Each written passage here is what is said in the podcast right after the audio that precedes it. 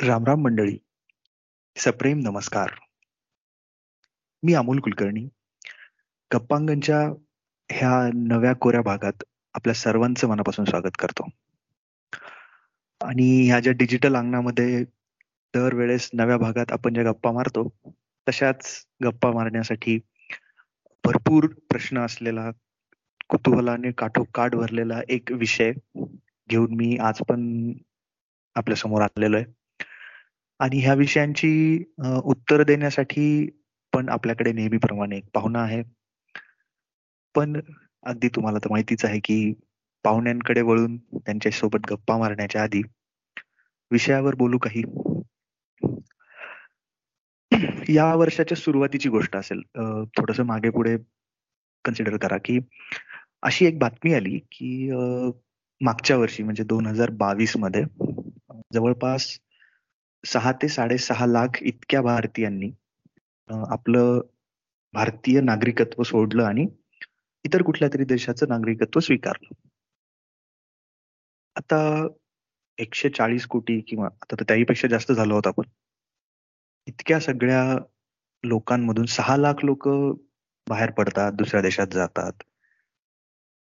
तसं बघायला गेलं तर फारशी व्हॅल्यू नसायला पाहिजे ह्या संख्येला, पण ह्या घटनेला मात्र निश्चितच व्हॅल्यू आहे. म्हणजे आपल्याला आजूबाजूला आपल्याला दिसत असतं की तुम्हाला मला सुद्धा परदेशाचं प्रचंड आकर्षण आहे, तिथल्या राहणीमानाचं, तिथल्या संस्कृतीचं आणि इतर बऱ्याच गोष्टींचं. तर साहजिकच मला असं असे प्रश्न पडले की आपला देश, आपली माणसं किंवा जिथे आपण जन्मलो वाढलो, जिथे आपली सगळी पाळमुळं आहेत, हे सोडून एखाद्याला असं कायमचं दुसरीकडे जाण्यासाठी किंवा राहण्यासाठी असं जावं असं का वाटत असेल, काय कारण असतील त्यामागे.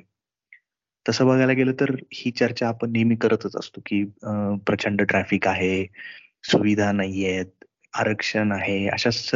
आणि आणखीन काय काय लोक तक्रारी करतच असतात, तुम्ही सुद्धा करत असतो. पण काही लोक त्याही पुढे जातात आणि हे सगळं सोडून एक नवीन ओळख स्वतःची निर्माण करता यावी किंवा एक नवीन ओळख मिळावी, भारतीय ही ओळख सोडून देऊन दुसरं काहीतरी स्वीकारतात. असं का होत असेल आणि हे सोडल्यानंतर त्यांचं आयुष्य नेमकं कसं असतं, तिथे आव्हानं काय असतात, तिथे पर्क्स काय असतात, तिथे सुविधा काय आहेत, असे बरेच प्रश्न साहजिकच समोर येतात. आणि मग ह्या प्रश्नांची उत्तरं मिळवण्यासाठी कुणाला बोलतं करता येईल असं चालू असताना मला असा एक पाहुणा भेटला. त्या पाहुण्याविषयी मी तुम्हाला सांगतो. तर आपला हा जो पाहुणा आहे तो गेल्या पंधरा वर्षांपासून अमेरिकेमध्ये राहतो आणि नुसता राहतच नाही तर त्याची स्वतःची तिथे एक अशी ओळख आहे, विशिष्ट अशी ओळख. अर्थात अमेरिकेत इतक्या वर्षांपासून राहतोय म्हणजे तो उच्च शिक्षित आहे, त्याच्या क्षेत्रामध्ये तो तितकाच कुशल आहे, त्यामुळेच तो तिथे टिकून आहे. तर अशाच एका व्यक्तीला, ज्याचं नाव आहे डॉक्टर गौतम पंगू, त्यांना मी त्याला मी आपल्या आजच्या भागामध्ये पाहुणा म्हणून बोलवलेलं आहे. आणि तो आपल्या माझ्या ह्या ज्या काही कित्येक असे कुतूहल असणारे प्रश्न आहेत त्याची उत्तरं आपण त्याला विचारणार आहोत. मी स्वागत करतो डॉक्टर गौतम पंगूचं. खूप खूप स्वागत आहे गौतम.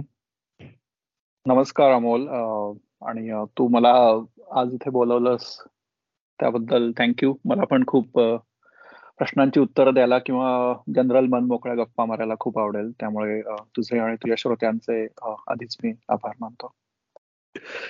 धन्यवाद. गप्पा तर हा आपला वीक पॉइंटच आहे आणि ते मारायला आपल्याला खूपच आवडतं आणि विषय सुद्धा तितकाच इंटरेस्टिंग आहे. तुझ्याकडे सांगण्यासारखं खूप आहे आणि आमच्याकडे विचारण्यासारखं खूप आहे, त्यामुळे करूया गप्पांना सुरुवात. येस येस, हो करूया.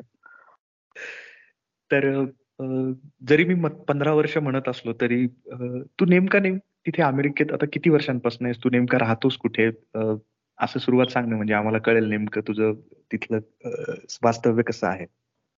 हो हो, तर मी अमेरिकेत आहे खरं तर दोन हजार सालापासून. म्हणजे मी भारतात मुंबईमध्ये युडीसीटी मधून केमिकल इंजिनिअरिंग संपवलं, ती आमची दोन हजारची बॅच. त्यानंतर मी इथे आलो पीएचडी करण्यासाठी. तर पहिली पाच सहा वर्ष मी पीएचडी संपवली ती इथे ओहायो राज्यात क्लिव्हलँड नावाच्या शहरामध्ये. त्यानंतर मग दोन तीन वर्ष पीएचडीच्या पुढचं म्हणजे ज्याला आपण पोस्ट डॉक्टोरल रिसर्च म्हणतो तो केला. आणि साधारण आय थिंक दोन हजार आठ पासून मी नोकरी सुरू केली. तर साधारणतः माझ्या नोकरीचा फोकस आहे फार्मास्युटिकल कंपन्यांमध्ये रिसर्च हा आहे. म्हणजे कुठलंही नवीन औषध बनवण्याची प्रक्रिया बरीच लांबलचक आणि किचकट असते. तर त्यातल्या ते औषध तयार करणे म्हणजे ते औषध त्याची प्रोसेस तयार करणे किंवा मॅन्युफॅक्चरिंग करणे, टेस्टिंग करणे, त्याला मी तांत्रिक भाषेत सीएमसी म्हणतो. तर त्या भागात त्यावर माझं संशोधन आहे. तिथे मी आता तू म्हणलास तसं मागची पंधरा वर्ष काम करतो. राहायचं म्हणालास तर मी राहतो इथे फिलाडेल्फिया शहरात, अमेरिकेच्या साधारणतः ईस्ट कोस्टवर, न्यूयॉर्क न्यू जर्सीच्या जवळ. हे फिलाडेल्फिया मोठं शहर आहे, अमेरिकेतल्या बऱ्यापैकी पहिल्या काही मोठ्या शहरांमध्ये त्याचं नाव येतं. तिथे मी राहतो, पेन्सिल्वेनिया राज्य. सो हे साधारणतः माझे काय म्हणतात ठाव ठिकाण अमेरिकेला म्हणता येईल आपल्याला. Okay okay. आणि तुझ्या व्यक्तिमत्वातले इतरही काही पैलू आहेत जसं की तुझ्यातला लेखक आहे, त्याकडे आपण येणारच आहोत. पण आधी आपण सुरुवातीपासून काही गोष्टींना हे करू. आता तू एक असा उल्लेख केलास की तू दोन हजार साली मुंबईतल्या युडीसीटी, मला वाटतं ते आता आयसीटी झालंय ना, इन्स्टिट्यूट ऑफ, हो त्याला युआय यू आयसीटी म्हणतात. त्याची बरीच नामांतर झाली दोन तीन आय थिंक आता, बरोबर आहे आयसीटी त्याचं नाव आहे. तर कारण मीही त्याच क्षेत्रातला आहे त्यामुळे मला माहिती आहे की त्या इन्स्टिट्यूटचं महत्व काय आहे, की भारतामध्ये जी काही नावाजलेली इन्स्टिट्यूट्स आहेत त्याच्यामध्ये पहिल्या पाचात तर निश्चितच त्याचं नाव आहे. तर अशा इन्स्टिट्यूट मधून अगदी उच्च शिक्षण घेतल्यानंतर एक एक स्वाभाविक गोष्ट अशी असते की तुला इथे पण नक्कीच संधी मिळाल्या असत्या, जॉबच्या असतील किंवा पुढील शिक्षणाच्या सुद्धा. असं असताना अमेरिकेला जावं असं का बरं वाटलं? म्हणजे थोडक्यात जर विचारायचं झालं तर त्यामागची एक अशी प्रेरणा असते ना आपल्याला कुठली तरी, की तर तुझी तशी काय होती की जसं की नोकरी मिळेल, पैसे जास्त मिळतील, अजून जास्त चांगल्या संधी असतील किंवा नेमकं मला उत्तम आयुष्य हवंय, यापैकी म्हणजे विशेष करून ऑलरेडी इथे भारतातल्या उच्च तांत्रिक अशा संस्थेमध्ये शिक्षण घेतल्यानंतर काय वेगळ्या प्रेरणा होत्या अमेरिकेला जाण्यामागे तुझ्या? हा म्हणजे तू या ज्या प्रेरणा म्हणाल्यास की म्हणालास की म्हणजे जास्त चांगली नोकरी मिळेल, संधी मिळतील, पैसे मिळतील. खरं सांगायचं तर आता म्हणजे बघ, मी जेव्हा अमेरिकेला आलो तेव्हा मी एकवीस वर्षांचा होतो आणि युडीसीटीत मी बॅचलर्स केलं ते काय वयाची सतरा ते एकवीस वर्ष. तेव्हा खरंच म्हणजे इतका पुढचा विचार टू बी ऑनेस्ट नव्हता केला की अमेरिकेला जायचं याचं कारण तिथलं काय आयुष्य चांगलं असतं वगैरे. कसं झालं थोडंसं की युडीसीटी मध्ये होतो तिथे पण मार्क्स बऱ्यापैकी मिळत होते. तर असं एक झालं होतं की युडीसीटीतला आमचा जो क्लास होता एक सत्तर ऐंशी लोकांचा, तर दरवर्षी त्यातले जवळजवळ पन्नास ते साठ टक्के लोक बाहेर जायचेच. म्हणजे बाहेर म्हणजे फक्त अमेरिकेत का इतर कुठेही? मेजॉरिटी अमेरिकेत, काही लोक नेदरलँड, इंग्लंड, फ्रान्स किंवा अगदी एक दोन सिंगापूर वगैरे असं जायचंय. तर म्हणजे मी असं म्हणत नाही की सगळे जायचे म्हणून मी पण गेलो, पण तसं एक थोडासा एक काय म्हणतात त्याला एस्टॅब्लिश झालं होतं की युडीसीटीतून जर का मार्क्स चांगले असतील, तुमचा जीआरईचा स्कोर चांगला आला असेल तर इट्स इझी. आणि मला ह्याची मात्र आवड, हे नक्की माहिती होतं की मला की बॅचलर्स संपल्यानंतर लगेच नोकरी करायची नाही, मी अजून शिकायचं आहे हे मात्र माझं पक्क होतं. मला मला युनिव्हर्सिटीमध्ये असताना तिथल्या तू म्हणलास तसं चांगल्या दर्जाच्या शिक्षणामुळे पुढे रिसर्च कंटिन्यू करायची मात्र आवड झाली होती आणि तो माझा निर्णय पक्का होता. म्हणजे मास्टर्स तरी करायचंय, पीएचडी पण करूया जमलं तर, असं. त्यामुळे मग मी विचार केला की ठीक आहे, पीएचडी करायची आहे तर मग ही संधी घ्यायला काय हरकत आहे. मग एक नवीन देशात जाऊन ते एक्सप्लोअर करायला हरकत काय आहे असं. त्यामागे हा म्हणजे अमेरिकेत चांगल्या युनिव्हर्सिटीज आहेत, तिथे चांगली संधी मिळेल हे होतच, पण mainly it was I think माझ्यासाठी क्युरिओसिटी होती की बघूया तरी जाऊन काय होतंय असं. मग ते वय पण तसं असतं ना साधारण की जबाबदारी असते, आणि मग ऑफकोर्स माझ्या घरच्यांचा म्हणजे आई वडिलांचा भावा बहिणीचा पूर्ण सपोर्ट होता तेव्हा, त्याला माझी बहीण तेव्हा अमेरिकेत होती, त्यामुळे बाकीचा असा कुठला फॅक्टर नव्हता की जो मला विरोध करत होता. मग मी म्हणलं की ठीक आहे, आपला रिसर्च करायचा आहे, लगेच नोकरी करायची इच्छा नाहीये तर अप्लाय तरी करून बघू. असं अप्लाय केला, ऍडमिशन मिळाली, म्हणलं जाऊन तरी बघू अशा हे निघे आलो टू बी ऑनेस्ट. त्याच्यामध्ये असा फार दूरगामी विचार वगैरे काय नव्हता तेव्हा की अरे आता येस आपल्याला इथेच इथेच राहायचं वगैरे. म्हणजे थोडक्यात काय तर चांगलं शिक्षण आणि त्या त्या योग्य मिळणाऱ्या संशोधनाच्या किंवा इतर पुढे भविष्यात ज्या काय मिळतील त्या संधी, हे आपल्याला एक म्हणता येईल की त्या दृष्टीने तुला अमेरिका आकर्षित करत होती. Correct correct. आपण जनरली असं म्हणतो की अमेरिकेचे बरेच असे नावं आहेत त्या देशाचे, जसं की मेल्टिंग पॉट खूप जण म्हणतात, जो की बऱ्यापैकी प्रसिद्ध ते शब्द आहे, त्याचं विशेषण वापरलं जातं. आणि दुसरं म्हणजे लँड ऑफ अपॉर्च्युनिटीज. तर याविषयी तर उघड उघडच आहे की तिथे जवळपास प्रत्येकाला तुमच्या क्षमतेनुसार स्किलनुसार तिथे खूप वेगळ्या वेगळ्या संधी उपलब्ध असतात. पण याचीच दुसरी बाजू स्वाभाविकच अशी असते की संधी आहेत तर तिथे स्पर्धा पण असणार, आणि ती सुद्धा प्रचंड, कारण अख्खं जग तिथे जाण्यासाठी धडपडत असतं. मग हे सगळं असताना कुठलीही संधी म्हणजे तुझ्या क्षेत्रातली असेल किंवा इतर, आता तुझ्या साहजिकच इतक्या वर्षांपासून तुला लक्षात आलंच असेल की ह्या ज्या संधी आहेत ह्या अशा सहजासहजी मिळतात का, की लँड ऑफ ऑपॉर्च्युनिटीज आहे म्हणजे चिक्कार उपलब्ध आहे सगळीकडे आणि अगदी सहज मिळून गेलं, असं होतं का तिथे? नाही, तसं मी शंभर टक्के म्हणणार नाही की एकदा इथे आलं की सगळं सहज मिळतंच. हा, हे मी जरूर म्हणेन की मी तू म्हणालास तसं जर का कष्ट करायची तयारी असेल आणि हार्डवर्क करायची तयारी असेल तर इथे बरीच दारं उघडतात, आणि त्या प्रमाणात मग तशा संधी मिळत जातात. आणि मग मग ठीक आहे, थोडे थोडे हातपाय मारायला लागतातच, किंवा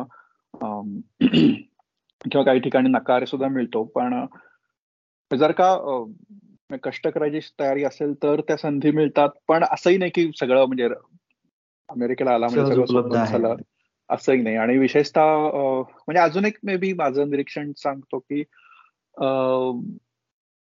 जे काही सामान्य आमच्यासारख्या नागरिकांच्या स्तरावर जर का विचार केला तर गोष्टी बऱ्यापैकी करणं बऱ्यापैकी सोपं आहे, किंवा त्यात त्यात म्हणजे काय एथिकल आहे, त्यात बऱ्याचसं मग वसिलेबाजी किंवा लाच किंवा अशा प्रकारच्या गोष्टी आमच्या लेवलवर कमी आहेत. आय एम शुअर वर जसं जसं जात जाऊ तसं त्या टॉप लेअरमध्ये हे सगळं चालू असेल, पण त्यामुळे मी तो जो एक स्ट्रेस असतो की मी नोकरीला अर्ज तर करायचा आहे पण मग माहित नाही कोणाला मिळणार, किंवा त्यांना कोणाला दुसऱ्या कोणाला तरी द्यायची आहे, आणि हे मी असं अजिबात म्हणत नाही की शंभर टक्के नाहीच आहे, पण एक बिगिनिंगला जेवढा भारतात ज्या प्रमाणात आहे तितका नसेल तो फॅक्टर.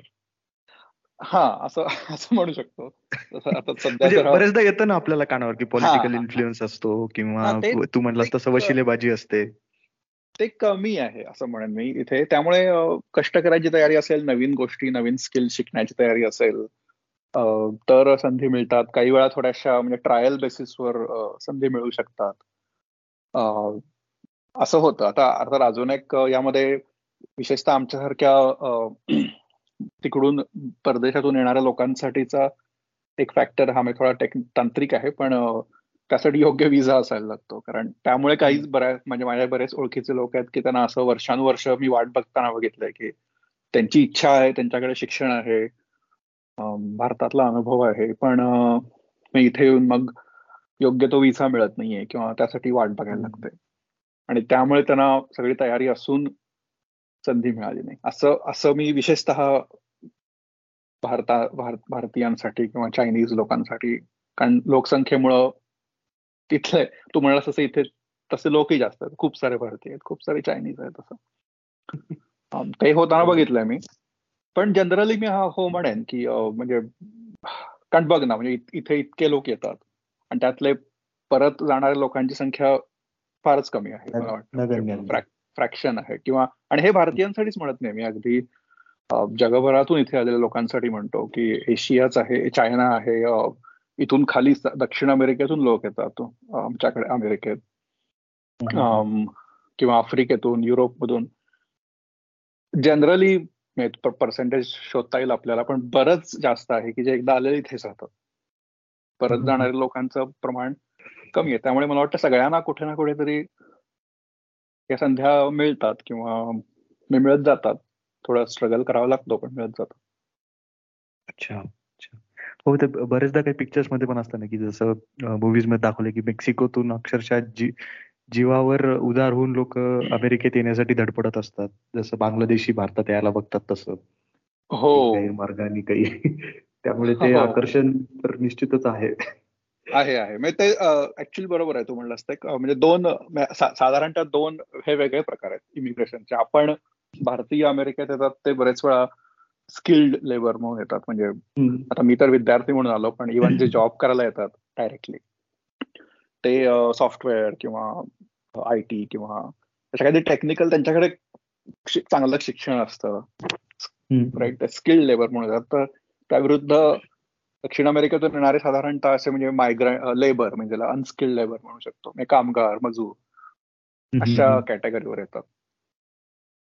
आता इकडे आमच्या इकडे कालच बातमी होती की मी इकडे मी इथे हैदराबादला राहतो ना भारतामध्ये, तर त्यांनी त्यांचं एक नवीन कॉन्सुलेटची त्यांनी इमारतच आता म्हणजे पूर्वीपेक्षाही खूप मोठी त्यांनी बांधली, आणि ते व्हिसा मंजूर करणारे एक उच्चपदस्थ अधिकारी आहेत, तर ते आता भारतामध्ये आले होते इथे हैदराबादला. तर त्यांनी सांगितलं की भारतातून विद्यार्थी विद्यार्थ्यांना मिळणारा जो व्हिसा आहे त्यामध्ये भारत आता सध्या टॉपला आहे, की इतकी सारी लोक तिथे शिकण्यासाठी येत असतात. तर त्यांना ते जाणवतंय की इथली जी सुविधा आहे व्हिसा देणारी ती त्यांना अपग्रेड करावी लागली त्यासाठी, कारण एवढे त्यांच्याकडे अर्ज येत होते. तर त्याच्यामध्ये हैदराबाद बऱ्याच आघाडीवर आहे. इकडे आंध्रामध्ये तर प्रचंड क्रेज आहे की खूप आहे. हो हो हो. त्यामुळे त्यांनी भारतातलं सगळ्यात मोठं ते व्हिसा सेंटर त्यांनी इथेच उभारलंय, असं अशी तर बातमी होती, कालचीच बातमी होती खरं तर. त्यामुळे ते म्हणतात की कोरोना नंतर आम्हाला त्यांना त्यांना आणखीन हे वाढवायचंय आता, म्हणजे तुम्हाला आणखीन भारतीय दिसायला लागतील काही दिवसात अमेरिकेत आजूबाजूला तुमच्या. सध्या म्हणजे सध्या इथले तर म्हणजे काही काही भाग तर असे आहेत की न्यू जर्सी, मग अशी म्हटलं तर न्यू जर्सी तर म्हणजे खूप म्हणजे चांगलंच आहे ते, पण काही काही तिथले टाउन्स असं जवळजवळ मेजॉरिटी भारतीयच आहेत असं ऑलरेडी झालेलंच आहे. त्यामुळे किंवा कॅलिफोर्निया. हो, त्यामुळे हो नंबर वाढतच जाईल ओव्हरऑल असं वाटतं मला वाटतं. पण आता एक प्रमाण वाढत चाललंय हे तर ठीक आहे, त्याची कारणं येतीलच आपल्या गप्पांमध्ये पुढे चालू. आणि पण मग आता तू इतके वर्ष झालं तुझ्या तुझ्या तिथे इथून तिथे गेलेल्या लोकांच्या पण ओळखी असतीलच, तर मला असं एक उत्सुकता आहे की अमेरिका आता आपण म्हणतो की साधारणतः चारशे वर्षांचा जो आधुनिक इतिहास आहे अमेरिकेत, त्यापूर्वी तर काही फारसं नव्हतं, म्हणजे असतील तरी ते जगाच्या इतिहासात काही फारसं महत्वाचं स्थान नाहीये चारशे वर्षापूर्वी अमेरिकेला, तर त्यानंतरच हे सुरू झालं. पण मग भारतीय लोक कधीपासून जायला लागले अमेरिकेमध्ये, काही त्याविषयी काही सांगू शकशील का काही, कारण तू लिहितोस म्हणजे तुला उत्सुकता असणारच ह्या सगळ्या गोष्टींची. हो हो हो. तर हो म्हणजे या संदर्भात मी सांगेन की मी जे वाचलंय किंवा जे काही ऐकलंय पाहिलंय त्यावरून मला वाटतं अगदी सुरुवातीला म्हणजे विसाव्या शतकाच्या सुरुवातीला तुरळक लोक यायचे भारतीय, ते म्हणजे असे तशा काही स्पेशल केसेस होत्या खूप. त्याला असं एक म्हणजे आत्ता कसं आहे की विद्यार्थी म्हणून आय टी मध्ये म्हणून असं काही त्याला स्ट्रक्चर नव्हतं पहिली सुरुवात तसं नव्हतं हा, किंवा एक असं विशिष्ट कारणामुळे येतात असं नव्हतं. असं कोणीतरी आलं, मग कोणीतरी फॅमिली आहे मग घेऊन गेलं, असं असं असे लोक होते. पण मुख्य सुरुवात मला वाटतं पहिली झाली ती एकोणीसशे पासष्ट साली अमेरिकेत अमेरिकेनं जो इमिग्रेशन अँड नॅचरलायझेशन ऍक्ट म्हणून जो मंजूर केला त्यानंतर अमेरिकेने त्याची दारं उघडली सगळ्यांसाठी, ओके, सगळ्या जगासाठी. तर ते मला वाटतं पहिलं हे होतं की तेव्हापासून अमेरिकेला येणं हे मुळात संधी उपलब्ध झाली सगळ्यांसाठी, नोकरी असेल तर येऊ शकता वगैरे असं. तर that was the first point. तेव्हा असे मेजर आता आता आम्ही हे लोक ऑलमोस्ट आम्ही म्हणतो की इथे अमेरिकेत आलेल्यांची आमची तिसरी पिढी किंवा असं समजलं तर ही पहिली पिढी आहे. हे आता लोक ऑलमोस्ट सत्तरी ऐंशीचे झालेले आहेत. असं इथे बरेच मराठी म्हण किंवा भारतीय म्हण मराठी लोक दिसतात की ते साठ सत्तरच्या दशकात आले होते आणि तेव्हापासून ते इथेच आहेत पन्नास साठ वर्ष. म्हणजे आपल्याला एक एक्झाम्पल उदाहरण माहित असतं ते म्हणजे डॉक्टर आनंदीबाई जोशी तिथे जाऊन शिकल्या एवढं एक माहिती आहे की ते अठराव्या शतकात साधारणतः. हा, आनंदीबाई जोशींची हा सी आता ती ती पुन्हा म्हणा मी ती म्हणेन की एक स्पेशल केस होती कारण त्यांची इच्छा होती, गोपाळ जोशांची इच्छा होती की त्यांनी जावं. पण पुन्हा म्हणजे त्याचं ते एक त्या काळातलं ते एकमेव उदाहरण म्हणायला लागेल. एकमेव उदाहरण. आणि ऍक्च्युली तू आनंदीबाई जोशींचा उल्लेख केलास म्हणून सांगतो की त्यांची म्हणजे मी त्यावर एक खूप पूर्वी सकाळमध्ये थोडं विषयांतर होत आहे पण खूप पूर्वी मी सकाळमध्ये एक लेख लिहिला होता छोटासा. इथे न्यूयॉर्क राज्यात त्या इथे ज्या परिवाराबरोबर राहिल्या होत्या त्यांचं नाव मी आता विसरतोय, तर त्यांच्या त्या परिवाराच्या सिमेट्रीमध्ये आनंदीबाई जोशांच्या नावाने देखील एक शिला आहे आणि तिथे त्यांच्या अंतिम रक्षात त्यांची इच्छा होती. आनंदीबाई जोशी शेवटी त्यांचं मरण भारतात झालं पण त्यांची इच्छा होती की आपल्या रक्षा अमेरिकेत जाव्यात आणि तिथे ज्या कुटुंबाने आपल्याला सपोर्ट केला, हेल्प केली किंवा आपल्यात सामावून घेतलं त्यांच्याबरोबर आपण चिरविश्रांती घ्यावी. तर ते इथे अजूनही न्यूयॉर्कमध्ये आहे आणि तो मी त्याला व्हिजिट करणं हा खूप एक अभिमानाचा आणि भावनिक होणारा क्षण असतो कारण आम्ही आता आम्ही आता आम्हाला इतकं सोपं झालंय. त्या बाई इतक्या वर्षांपूर्वी आल्या होत्या आणि इथे शिक्षण घेतलं त्यांनी. तर त्या स्टोनवर लिहिलंय पण की आनंदीबाई जोशी द फर्स्ट, मला एक्झॅक्ट शब्द आठवत नाहीत पण the first female doctor to come from India. हो, एनिवेज सॉरी. तो हा तो साठ सत्तरच्या दशकातला हा पहिला पहिला लोंढा होता असं म्हणू शकतो आपण. आणि याबद्दल एक खूप छान पुस्तक आहे ऍक्च्युली, लोकमतच्या ज्या संपादिका आहेत अपर्णा वेलणकर त्यांचं नाव कधी तू ऐकलं असेल तर त्यांनी for here or to go नावाचं पुस्तक लिहिलं आहे. म्हणजे for here or to go म्हणजे काय, इथे आम्ही कुठे बाहेर हॉटेलमध्ये गेलो ऑर्डर करायला फूड तर ते विचारलं की इथं खाणार आहे की पॅक करून बाहेर जायचंय, so that is like for here or to go. तर त्यांनी ती फ्रेज उचलून त्या साठ सत्तर ऐंशीच्या दशकात आलेल्या लोकांबद्दल एक खूप छान पुस्तक आहे, त्यांचे अनुभव, त्यांना फेस करायला लागलेल्या समस्या आणि त्यांच्या मनात हा जो प्रश्न मी इथे राहायचं की परत जायचं, for here or to go असा. सो ते मग त्यानंतर मला वाटतं दुसरा एक मेजर पॉइंट दोन हजारच्या आसपास आला की जे Y two K software I T boom, तेव्हा खूप लोक आले.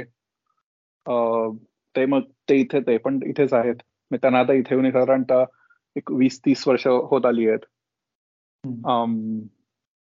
मग त्यानंतर त्याच सुमारास आमच्यासारखे लोक विद्यार्थी म्हणून पण घेत होते बरेच इतर क्षेत्रातले क्षेत्रात म्हणजे राईट रिसर्च साठी किंवा एमबीए करण्यासाठी किंवा एम एस करण्यासाठी पीएचडी साठी वगैरे असे. तर तो एक दुसरा आहे. आणि आता आता पण मला वाटतं मेनली थोडी सरमिसळ झाली, म्हणजे तू म्हणलं असं विद्यार्थी येतात आहेत, नोकरीसाठी लोक येत आहेत, काही लोक कंपन्या ग्लोबल झाल्यामुळे ट्रान्सफर करतात त्यांना भारतातून अमेरिकेत. पण मुख्य सुरुवात मी म्हणेन की एकोणीसशे साठ ते सत्तरच्या आसपास झालं. म्हणजे आता साठ सत्तर म्हटल्यानंतर ते एक मला दोन नावं आता आठवतात, कदाचित तू कदाचित सांगू शकशील त्या. म्हणजे एक म्हणजे जे खूपच प्रसिद्ध नाव आहे जे आपल्या लाईफ सायन्स किंवा ह्या क्षेत्रातल्या लोकांना माहित असतं ते म्हणजे डॉक्टर हरगोविंद खुराना, ज्यांना नोबेल प्राइज मिळालं आणि ते अमेरिकेतच होते. तिथेच त्यांनी खूप महत्वाचं संशोधन केलं ज्यासाठी त्यांना अगदी नोबेलही मिळालं होतं. जे ती पिढी साधारणतः जे ते त्याच काळात आले असावेत त्या काळात तू म्हणतोस ते. आणि दुसरे म्हणजे तसे तर बरेच आहेत पण मला अंधूक आठवतो, मला मला माहित नाही माझं बरोबर आहे का, एक दीक्षित म्हणून एक अर्थतज्ञ पण आहेत ना की त्यांचं पण नाव बरेचदा घेतलं जातं की अत्यंत ज्येष्ठ असे, काय नक्की मला संदर्भ नाही आठवत आहे पण मी कुठेतरी वाचलं होतं त्यांच्याविषयी. तर आता ही ही हे लोक आहे की हे आपण असं म्हणूयात अविनाश दीक्षित म्हणतोस का? हो, ही आहेत ते म्हणजे इंडियन अमेरिकन इकॉनॉमिस्ट तेच म्हणत असतील तर ते मला वाटतं हो बरोबर आहे. ते असे इथे युनिव्हर्सिटी शिकवायला वगैरे पण होते, शिकवायला येतात आणि हा इकॉनॉमिक्स मध्ये त्यांचं नाव खूप महत्वाचं मानलं जाते. तर आता ह्यात हे जर दोन उदाहरणं आपण पाहिले तर असं लक्षात येतं की ते नक्कीच पैसे कमवणे ह्या ह्या प्रेरणेनं गेले नसावेत असं आपण ठोकताळा बांधू शकतो. आणि तू त्या पुढच्या लाईनवर असं की तू म्हणालास की आता साधारणतः तुझी तुझी ही एक तिसरी पिढी आपण गृहीत धरूयात की जी अमेरिकेत येऊन स्थिरावली सत्तरच्या नंतर. तर मग आता ह्या ज्या प्रत्येक पिढ्या आहेत त्या पिढ्यांमध्ये प्रेरणा बदलत गेल्या का अमेरिकेत येण्याच्या? म्हणजे काही जण शिक्षणासाठी, आता आता तर निवळ अगदी उघड उघड आहे की पैसे कमवणे हा बहुतेकांचा उद्देश असतो अमेरिकेत जाण्याचा. तर तसं ह्या प्रेरणा बदलत गेल्या का प्रत्येक पिढीत, का ते अजूनही तुला वाटतं सारख्याच होत्या?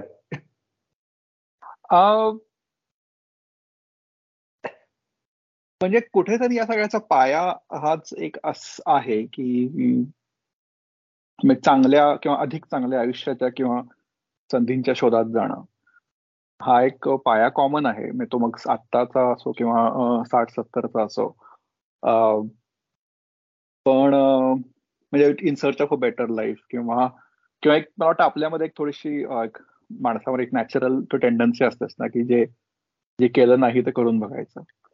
mm. तर तो एक पाया आहे.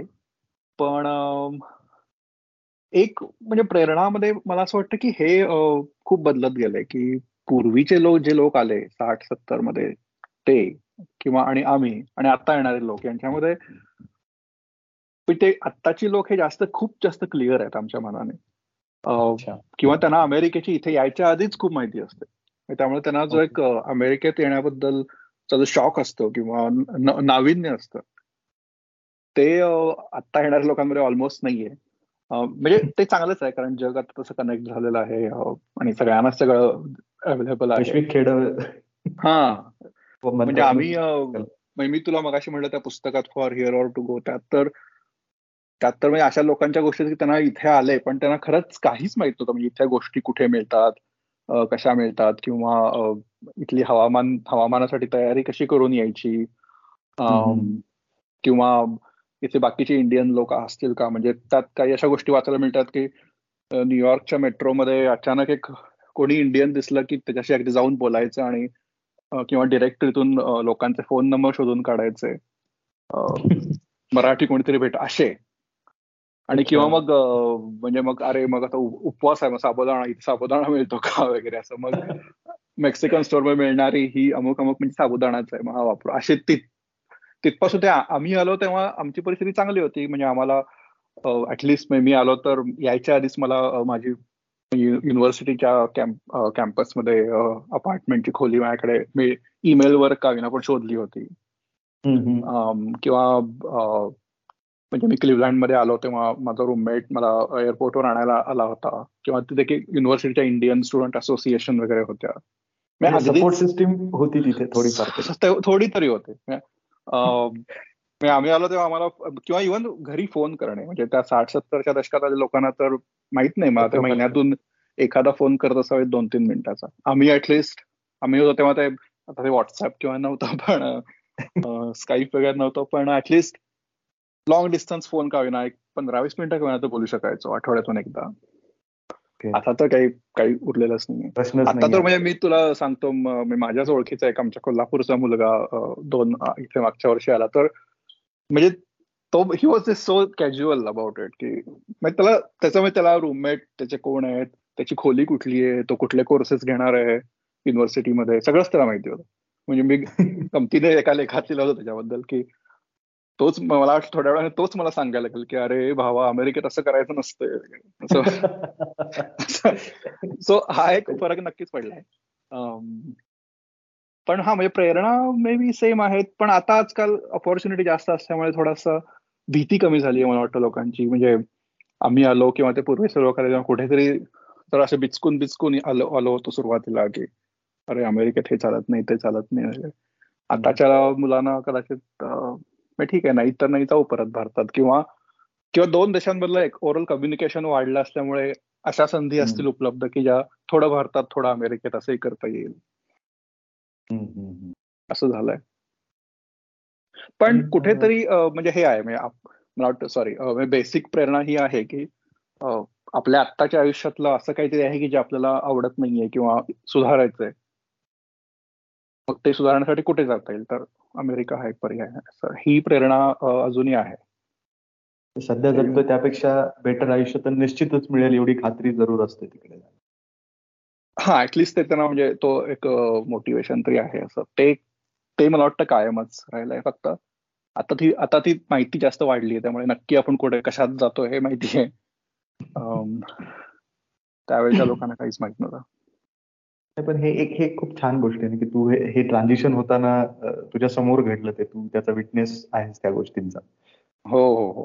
त्यामुळे साहजिकच खूप सारं बघायला मिळणं, शिकायला मिळणं किंवा हे बदल घडताना प्रत्यक्ष पाहणं हो हो हो मजेशीर आणि तितकंच महत्वाचं पण असतं म्हणा ह्या गोष्टी. हो हो, डेफिनेटली खूप शिकायला मिळतं. आता हे जे हे लोक होते जे साधारणतः साठ सत्तर पासून पुढे गेले, त्यानंतर वेगळे वेगळे येत गेले लोक, जास्त संख्येने येत गेले आणि सपोर्ट सिस्टीम डेव्हलप होत गेली बाहेरून येणाऱ्या लोकांसाठी, विशेषतः भारतीयांसाठी. त्यातही परत मराठी वेगळे, आणखी इतर राज्यातले वेगळे, जो एक साधारणतः कंपू बनतो. हे सगळं ठीक आहे, पण याच्याही आधीपासून आता तुमचं तिथलं जे काही समाज जीवन आहे, तिथली जी लोक आहेत, लोकल्स म्हणतात किंवा लोकल तर आहेतच, पण इतर देशातनं तिथे आलेली, असं एक सगळं तिथं एक सरमिसळ आहे सगळ्यांची तिथे. तर मग तिथले जे लोक आहेत आता, हे तुम्ही गेलेले, हे तुम्ही लोक कसे मिसळता तिथल्या समाज जीवनामध्ये? तुम्हाला काही अडचणी येतात का, का ते सोपं असतं, सहज सोपं? त्यातही काही फरक असतो का? म्हणजे आता समजा तुझा शेजारी से सपोज जर्मनीतनं आलेला आहे किंवा रशियातनं आलेला आहे, तर तो तुझ्यासारखाच तिथे बाहेरून आलेला आहे, आणि दुसरा एक जो तिथलाच आहे अमेरिकेतला, तर ह्या सगळ्यांशी मिसळताना काही अशा विशिष्ट अडचणी असतात का? काय कसं असतं नेमकं हे? हो, अडचणी म्हणजे डेफिनेटली आल्यानंतर समा इथल्या समाजात मिसळून जायला प्रत्येकाला एक थोडासा एक लर्निंग कर्व म्हणता येईल त्याला, असतोच किंवा वेळ तर लागतोच. आणि ते कसं आपापल्या स्वभावानुसार सुद्धा बदलत बदल मी असे म्हणजे मी असेही लोक बघितलेत की जे स्वतःहून, मी भारतीय लोकांबद्दल बोलतो बोलतो मी जे स्वतःहून तिथल्या समाज जीवनात मिसळून जायचा प्रयत्न करतात. मग मग ते मुद्दाम अमेरिकन किंवा बाकीच्या लोकांशी मैत्री करतील, त्यांच्या चालीरीती समजून घ्यायचा प्रयत्न करतील, त्यांचे खेळ, पोशाख, सण अशा खूप साऱ्या गोष्टी समजून घ्यायचा प्रयत्न करतील. आणि असेही काही लोक बघितलेत की जे नाही, म्हणजे ते आले आहेत तिथे पण ठीक आहे, म्हणजे नोकरी करतात किंवा जे काही बाहेरची त्यांची बाजू आहे त्यासाठी ते अमेरिकन समाजात मिसळतात, पण घरी आलो घरी आलं की मात्र नाही, म्हणजे मग ते प्रिटी मच असे राहतात की ते भारतातच आहेत. आणि अगेन मी जज कुणालाच करत नाही, प्रत्येकाचा चॉईस असतो. म्हणजे त्याला माझा एक मित्र इथे म्हणतो, तो अशा लोकांना तो म्हणतो की हे हे आहेत काय नाईन टू फाईव्ह अमेरिकन्स आहेत, म्हणजे फक्त सकाळी नऊ ते संध्याकाळी पाच या वेळात ते अमेरिकन असतात, बाकी घरी आले की ते पुन्हा आपाप म्हणजे असं करतात. तर हे उदाहरणं दोन्ही साईडला आहेत, पण जनरल बघायला गेलं तर मग कसं हे एक मला वाटतं थोडंसं ओपन माइंड जर का ठेवून आलं की हा देश वेगळा आहे आणि या देशाच्या संस्कृती वेगळी आहे आणि चालीरीती वेगळ्या आहेत, तर त्याच्याकडे थोडंसं ठीक आहे ओपन माइंड ठेवून बघ बघणं आणि त्यातलं आपल्याला आवडेल ते ऍक्सेप्ट करणं, हे हे चालेल. म्हणजे त्यात काही आपण काही काही भ्रष्ट होत नाही आहोत किंवा असं काही आपली संस्कृती सोडत वगैरे नाही आहोत, असा एक ओपन माइंड ठेवून आला की या गोष्टी सोप्या जातात. जनरली मी म्हणेन की आता सुरुवातीला अगदी ऑब्व्हियस प्रश्न येतात की बऱ्याचशा गोष्टी माहितीच नसतात की काय कशाबद्दल बोलतायत, किंवा अमेरिकन खेळांची, स्पोर्ट्स किंवा इथल्या मूव्हीज वगैरेची जर का माहिती नसेल तर म्हणजे ऑफिसमध्ये किंवा असे साध्या साध्या गप्पा असतात ना, चार लोक भेटले की आपण काय बोलतो की भारतात करायची क्रिकेटची मॅच बघितलीस काय, विराट कोहली काय भारी खेळला, तसं तर इथं बेसबॉल असेल किंवा फुटबॉल असेल किंवा मूवीज किंवा पॉप कल्चर, हे माहीत नसेल तर थोडा अडचणी येऊ शकतात. किंवा ऍक्सेंट, आता अगेन पुन्हा म्हणजे आजच्या पिढीला हा काय प्रश्न पडत नाही, पण आम्ही आलो तेव्हा पहिले एक दोन महिने आम्हाला जर काय बोलतोय कळत नाही वगैरे असं होतं, किंवा आमचं बोलणं त्यांना कळायचं नाही. मग जाणीवपूर्वक थोडा हळू बोलायला लागलो आम्ही. त्यांचं म्हणणं होतं की तुम्ही इंडियन्स लोक बराबर इंग्लिश बोलता असं, आणि आम्हाला त्यांचं बोलणं बरोबर वाटायचं. तर या अशा काही ऑब्व्हियस म्हणजे हे तर आहेतच गोष्टी त्या कदाचित तू हैदराबादला आल्यावर तुलाही जाणवल्या असतील. त्या ठिकाणी आहे ना, आता आम्हाला टीम सोबत काम करताना ना, आता माझ्या कंपनीचं असं आहे की मला एक एक प्रोजेक्ट समजा युरोपियन टीम सोबत असतो, एक जॅपनीज आणि एक युएस. तर फरक तर निश्चितच जाणवतो मला की अमेरिकन्स अगदी स्ट्रेट फॉरवर्ड असतात, खूपच स्ट्रेट फॉरवर्ड, आणि ते फक्त कामापुरतं काम, अगदी चोख, असंच हे असतं. म्हणजे माझा अनुभव तो अगदी मर्यादित येतो, अर्थात तुझ्या इतका व्यापक विस्तृत नाहीये, पण ते लक्षात येतो की आता जसं जॅपनीज टीम थोडेसे मोकळे चाकळे असतात ऍटलिस्ट फोनवर किंवा काम करताना, त्यांच्यासोबत थोडंसं कम्फर्ट लेवल चांगली असते, तितकी अजून तशी अमेरिकन लोकांसोबत होत नाही, लवकर चटकन होत नाही. याचं निरीक्षण निश्चितच आहे की हळूहळू होतं ते, ओपन होत नाहीत असं मला तरी वाटतं. सो ऍक्च्युली ते तू म्हणतोयस ते मला थोडी गंमत वाटते, कारण कदाचित हा थोडा म्हणजे तुमचं जे तू म्हणतोस तुझ्या ऑफिसचं त्याला पार्श्वभूमी आहे, आणि हा म्हणजे तुम्ही भारतात आहात, ते इथे तिथे आहेत असं थोडंसं असेल. पण जनरली म्हणजे माझा अनुभव असा आहे की गप्पा मारायला अमेरिकन लोक बऱ्यापैकी मोकळे असतात, त्याचे फार फारशी काही फॉर्मॅलिटी वगैरे पाळत पाळत नाही.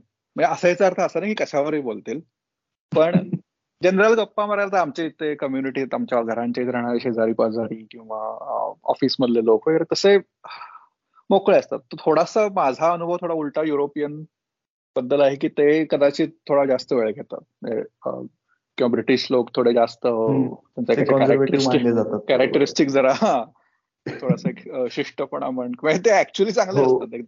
हे खरं आहे, थोडासा ब्रेक थ्रू झाला की ते मस्त, त्यांची विनोद बुद्धी तर ब्रिटिश लोकांची मस्त असते, पण थोडा असं आधी जरा असंच म्हणजे हा. पण बरोबर आहे, जॅपनीज चायनीज हे थोडेसे एशियन कल्चर असावं त्यामुळे ते जास्त मोकळे होतात. पण अमेरिकन की ओव्हरऑल म्हणजे एकदा मैत्री झाली की चांगले आहेत. आता काही टॉपिक काही टॉपिक असतात ते unless you know somebody very well बोलायला जायचं नाही, म्हणजे राजकारण असेल किंवा धर्म वगैरे, हे प्रत्येकाचं जरा प्रत्येकाने त्यावर थोडा प्रायव्हेट असू शकतो याबद्दल. हा किंवा राईट, चांगला चांगला शब्द आहे, संवेदनशील असू शकतो. पण ओव्हरऑल समाज जीवनामध्ये मिसळणं तितकं कठीण नाहीये तिथे, जर का इच्छा असेल स्वतःची तर कठीण नाहीये. आणि ऑफकोर्स म्हणजे आपण आपल्या मनात क्लिअर असेल की हे कदाचित आपल्या गप्पात येईलच की मी मी मगाशी म्हणलं असं ओपन माइंड ठेवणं, आणि हा म्हणजे असंही वागून असंही वागून मला असं वाटतं की असंही वागता कामा नये की म्हणजे इथे आलोय पण पण अगदीच काही नाही, म्हणजे मिसळायचंच नाही कशामध्ये, असंही नको करायला. कारण पुन्हा त्यातून शिकायला बरंच मिळतं. म्हणजे आता एक तुला उदाहरण देतो की आता मी आलो विद्यार्थी म्हणून, मग पहिली काही वर्ष म्हणजे इव्हन नोकरी सुरू झाली तरी म्हणजे लग्न झालं आम्ही दोघंच होतो. मग मुलगी झाल्यानंतर मग आम्ही घर घेतलं, आणि मग थोड्याशा अमेरिकन कुटुंबांशी असं म्हणता येईल संपर्क वाढायला लागला. तोपर्यंत कसे कॉलेजमधले मित्र वगैरे असे होते, पण फॅमिलीज अमेरिकन फॅमिलीज ज्याला म्हणता येईल त्यांच्याशी संपर्क नव्हता. तर तेव्हा आम्हाला लक्षात आलं की म्हणजे असं एक आपल्याकडे इम्प्रेशन असतं ना की अमेरिकन कुटुंब संस्था ही अगदी मोडकळीला आली आहे, किंवा सर्रास डिवोर्स होतात, किंवा काय म्हणजे काही कुटुंबांमध्ये काही स्वास्थ्य नसतं, असं एक जनरल एक इम्प्रेशन बघायला मिळतं अमेरिकेबद्दल. तर आम्हाला अर्थात हा पुन्हा आमचा अनुभव आहे, मी आम्हाला ज्या आमच्या आजूबाजूला कुटुंब दिसली त्यात या समस्या आहेत, म्हणजे डिव्होर्सेस, सिंगल मदर किंवा मल्टिपल मॅरेजेस हे सगळं आहे, पण कुटुंब बऱ्यापैकी एकत्र राहतात असं दिसलं आम्हाला. म्हणजे आई वडील मुलांची काळजी घेतात, मुलांना शाळांमध्ये त्यांच्या उपक्रमात इन्व्हॉल्व्ह असतात, किंवा बरेच ठिकाणी आजी आजोबा आई वडिलांच्या जवळच राहतात, म्हणजे अगदी एकत्र कुटुंबात जरी राहत नसले तरी जवळ राहतात, की त्यामुळे त्यांचा सण असा पोर्ट असतो, किंवा थँक्सगिव्हिंग सारख्या सणाला हे सगळ्या फॅमिलीज एकत्र येतात, अगदी पूर्ण अमेरिकेच्या या टोकापासून त्या टोकापर्यंत प्रवास करून. त्यामुळे माझ्या ते जे पिक्चर असं डोक्यात होतं की तसं तसं नाही, म्हणजे इट्स अगेन वेगवेगळ्या रंगाने रंगवलेलं चित्र आहे ते, त्याला एक ब्लॅक अँड व्हाईट नाही आहे. त्यामुळे नॉट योग्य त्या मर्यादेपर्यंत मिसळणं हे चांगलंच ठरतं आणि स्वतःलाही स्वतःलाही एक एज्युकेशनल एक्सपिरियन्स ठरतो.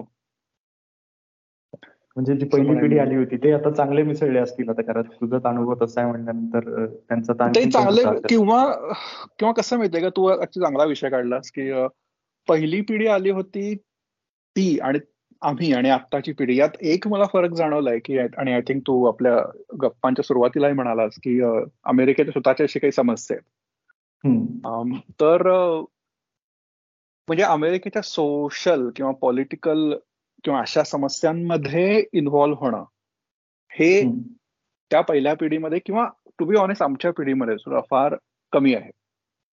म्हणजे याबाबत कसं आहे की आमचं कदाचित असं थोडस विचारसरणी असते आता की आपण इथे एक इमिग्रंट म्हणून आलो आहोत.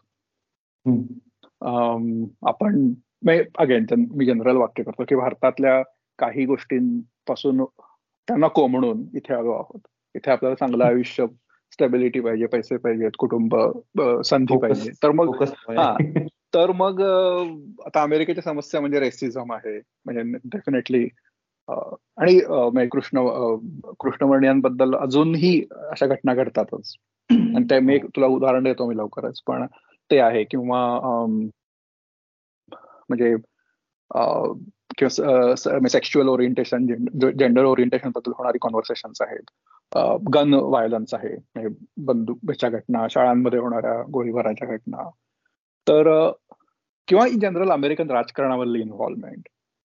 तर हे थोडंसं कसं असतं की मला असं वाटतं की त्या पिढीच्या आणि आमच्या आम्ही असा विचार करायचो की हे यात कशाला आपण इन्व्हॉल्व व्हायचं, आपला याच्याशी काय संबंध आहे, हे अमेरिकन त्यांचं ते बघून घेतील, आपण इमिग्रंट पण आलोय, आपण आपण आपलं आदर्श आयुष्य जगत राहू, असं असं एक होतं जे हळूहळू बदलत चाललंय. म्हणजे आता अलीकडे इथे आलेले लोक किंवा किंवा या आधीच्या पिढीची आता मोठी इथे मोठी झालेली मुलं जी ज्यांचे आई वडील इंडियन ओरिजिनचे आहेत पण ही लोक अमेरिकेत जन्मलेले आहेत आणि इथेच वाढले आहेत, तर यांची मात्र पुढे तुला हाच प्रश्न विचारणार होतो की तिथे जन्मलेल्या भारतीयांची मानसिकता काय असेल, राईट, आपला मी तो प्रश्न आहे तर मी आत्ताच सांगू शकेन. तर या पिढीत ते मला अवेअरनेस जास्त वाटतो. म्हणजे ते म्हणतात की ते म्हणतात की तुम्ही असं असं म्हणू शकत नाही की ही आपली समस्या नाहीये, हा आपला प्रॉब्लेम नाही, हा आपणच आहोत. म्हणजे एकदा तुम्ही इथे राहायचं ठरवलं तर मग be a part of it, मग असं लांब राहू नका त्यापासून. त्यामुळे ही पिढी म्हणजे माझ्या काही मित्रांची मुलं जे आता हायस्कूल सोळा अठरा वीस एकवीस, तर ती यामध्ये खूप इन्व्हॉल्व्ड आहेत.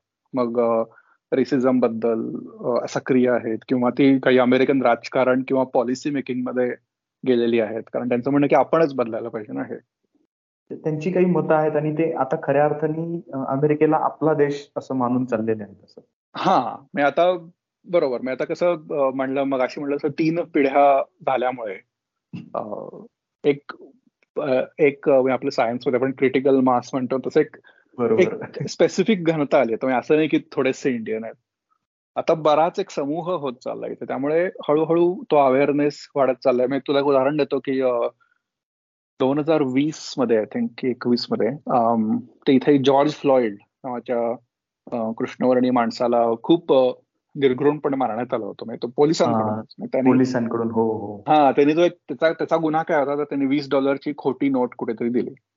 कदा ठीक आहे हा गुन्हा आहे, त्याबद्दल योग्य त्या गुन्ह्याच्या प्रमाणात शिक्षा व्हायला हवी, पण त्याचे व्हिडिओज पण तेव्हा झाले होते रिलीज, फारच बघायला त्रासदायक होते की आठ नऊ मिनिटं पोलिसांनी लिटरली त्याच्या मानेवर पाय ठेवून, तो म्हणत होता की मला श्वास घेता येत नाही, मला सोडा सोडा, पण नाही सोडलं, तो गेला त्यात. त्यावरून प्रचंड निदर्शनं झाली अमेरिकेत. ते black live matter black live matter yes yes जगभरात झाली. त्यावेळी मी ऍक्च्युली लोकमत दैनिकात एक सदर लिहित होतो, त्यात पण मी लिहिलं होतं त्याबद्दल. तर तेव्हा तेव्हा म्हणजे मला हा प्रश्न पडला आणि माझ्यासारखेच काही इथे आमचे चार पाच मित्र आहेत, तर त्यातल्या एकाने तर ऍक्च्युली मराठी अमेरिकन रेडिओ नावाचा चॅनल चालू केला की म्हणजे अशाच अमेरिकेतल्या सोशल गोष्टींबद्दल एकत्र येऊन बोलायचं. त्याला एक महाराष्ट्र मराठी पर्स्पेक्टिव्ह देऊन किंवा इंडियन पर्स्पेक्टिव्ह देऊन. तर आम्ही पण त्यात एकत्र येऊन हेच बोललो की अरे हे सगळं होतंय पण इथे यात इथे राहणाऱ्या भारतीय लोकांची आमची इन्व्हॉल्वमेंट फारशी नाहीये. म्हणजे ते म्हणतात की ते जाऊ दे आपण कशाला याबद्दल बोलायचं किंवा हा आपला प्रॉब्लेम नाही असं. म्हणजे थोडक्यात हळूहळू जी एक कुंपणावरची जी मानसिकता आहे असं माइंडसेट असं एक खूप काय म्हणता येईल त्याला मी रॅश वे असं की राईट राईट जो आता बदलत चाललाय which is I think a very good thing. म्हणजे आणि हे कसं आहे माहिती आहे का की म्हणजे इन जनरल भारतीय लोक इथे जे आलेले आहेत ते जनरली खूप यशस्वी झाले आहेत. म्हणजे ज्या क्षेत्रात ते काम करायला आले तिथे ते सक्सेसफुल झाले. डॉक्टर्स असतील, इंजिनियर्स असतील, आय टी मध्ये असेल, बिझनेस इंडर बिझनेसमन असतील, ते खूप सक्सेसफुल झाले. भारतीय लोकांमध्ये इथल्या एज्युकेशन चांगलं आहे, कुटुंब संस्थेबद्दलचं म्हणजे ते अटॅच्ड आहेत, त्यामुळे व्हॅल्यूज जपणारे आहेत. पण त्यामुळे झालंय असं की भारतीयांना इथल्या लोकांनी सर्टिफिकेट असलेले की हे बघा हे लोक मायनॉरिटी आहेत पण तरी किती आदर्श आहेत, मॉडेल मायनॉरिटी असं एक विरोध इकडे आपल्या आपल्या लोकांना मिळतं.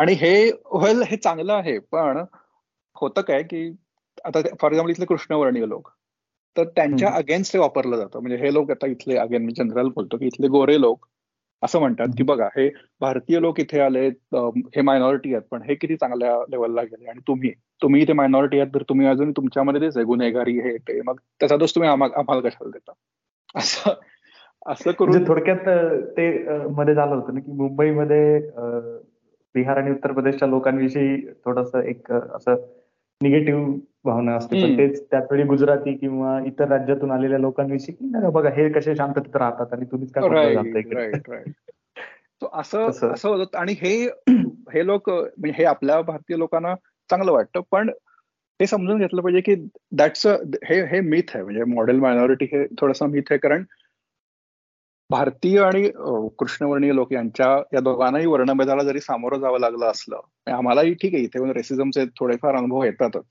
पण त्यांना जेवढा त्रास झालाय त्याच्या काहीच समाधान झालेलं नाहीये.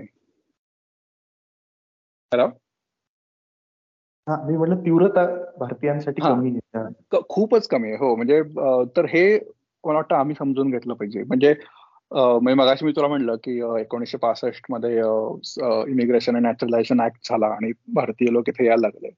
तर गंमत अशी आहे की तो ऍक्ट कायदा होण्याचं कारण एकोणीसशे चौसष्ट मध्ये म्हणजे त्याच्या एकच वर्ष आधी मार्टिन ल्युथर किंगच्या चळवळ यशस्वी झाली आणि त्यांनी सिव्हिल राईट्स ऍक्ट म्हणजे तेव्हापासून कृष्णवर्णीयांना बरेच अधिकार मिळाले, त्यांना मतदानाचे अधिकार मिळाले वगैरे आणि त्याचा परिणाम होऊन अमेरिकेने ठरवलं की आता आपलं एकूणच धोरण बदललं पाहिजे आणि म्हणून त्यांनी इमिग्रेशन पण ओपन केलं. म्हणजे आम्ही इथं हलवायचं एक कारण आहे की कृष्णवर्णीयांची चळवळ यशस्वी ठरली.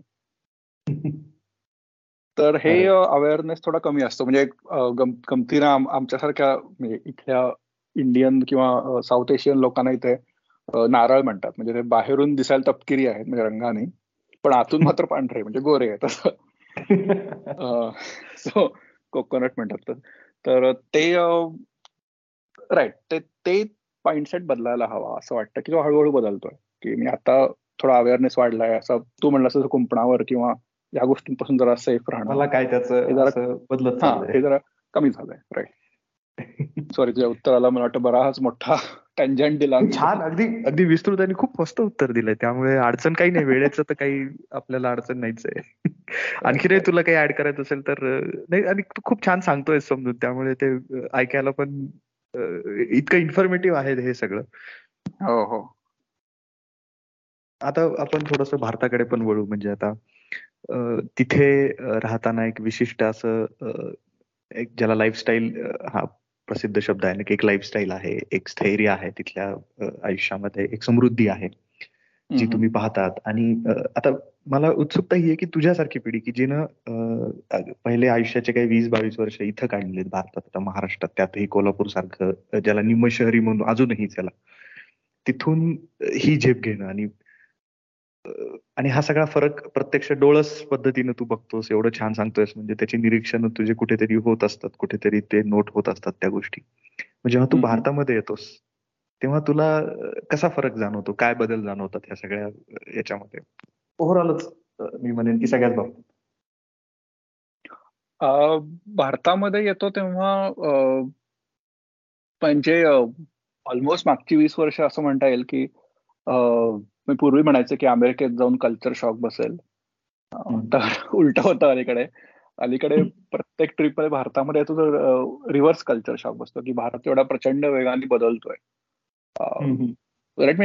अमेरिका मला असं वाटतं की आता अशा स्टेजला आहे की मी असं म्हणत नाही की बदलणार नाहीये, पण बदलाचा वेग हा स्टेडी आहे. पण भारतात प्रत्येक ट्रिप मध्ये आल्यानंतर म्हणजे समृद्धी तर दिसते ऑब्व्हियसली, रस्ते किंवा इन्फ्रास्ट्रक्चर असेल किंवा विमानतळ. म्हणजे मुंबई एअरपोर्टला आम्ही तर दोन हजार एक पासून येतोय तर मुंबई एअरपोर्टनी काट टाकली आमच्या डोळ्यांसमोरच.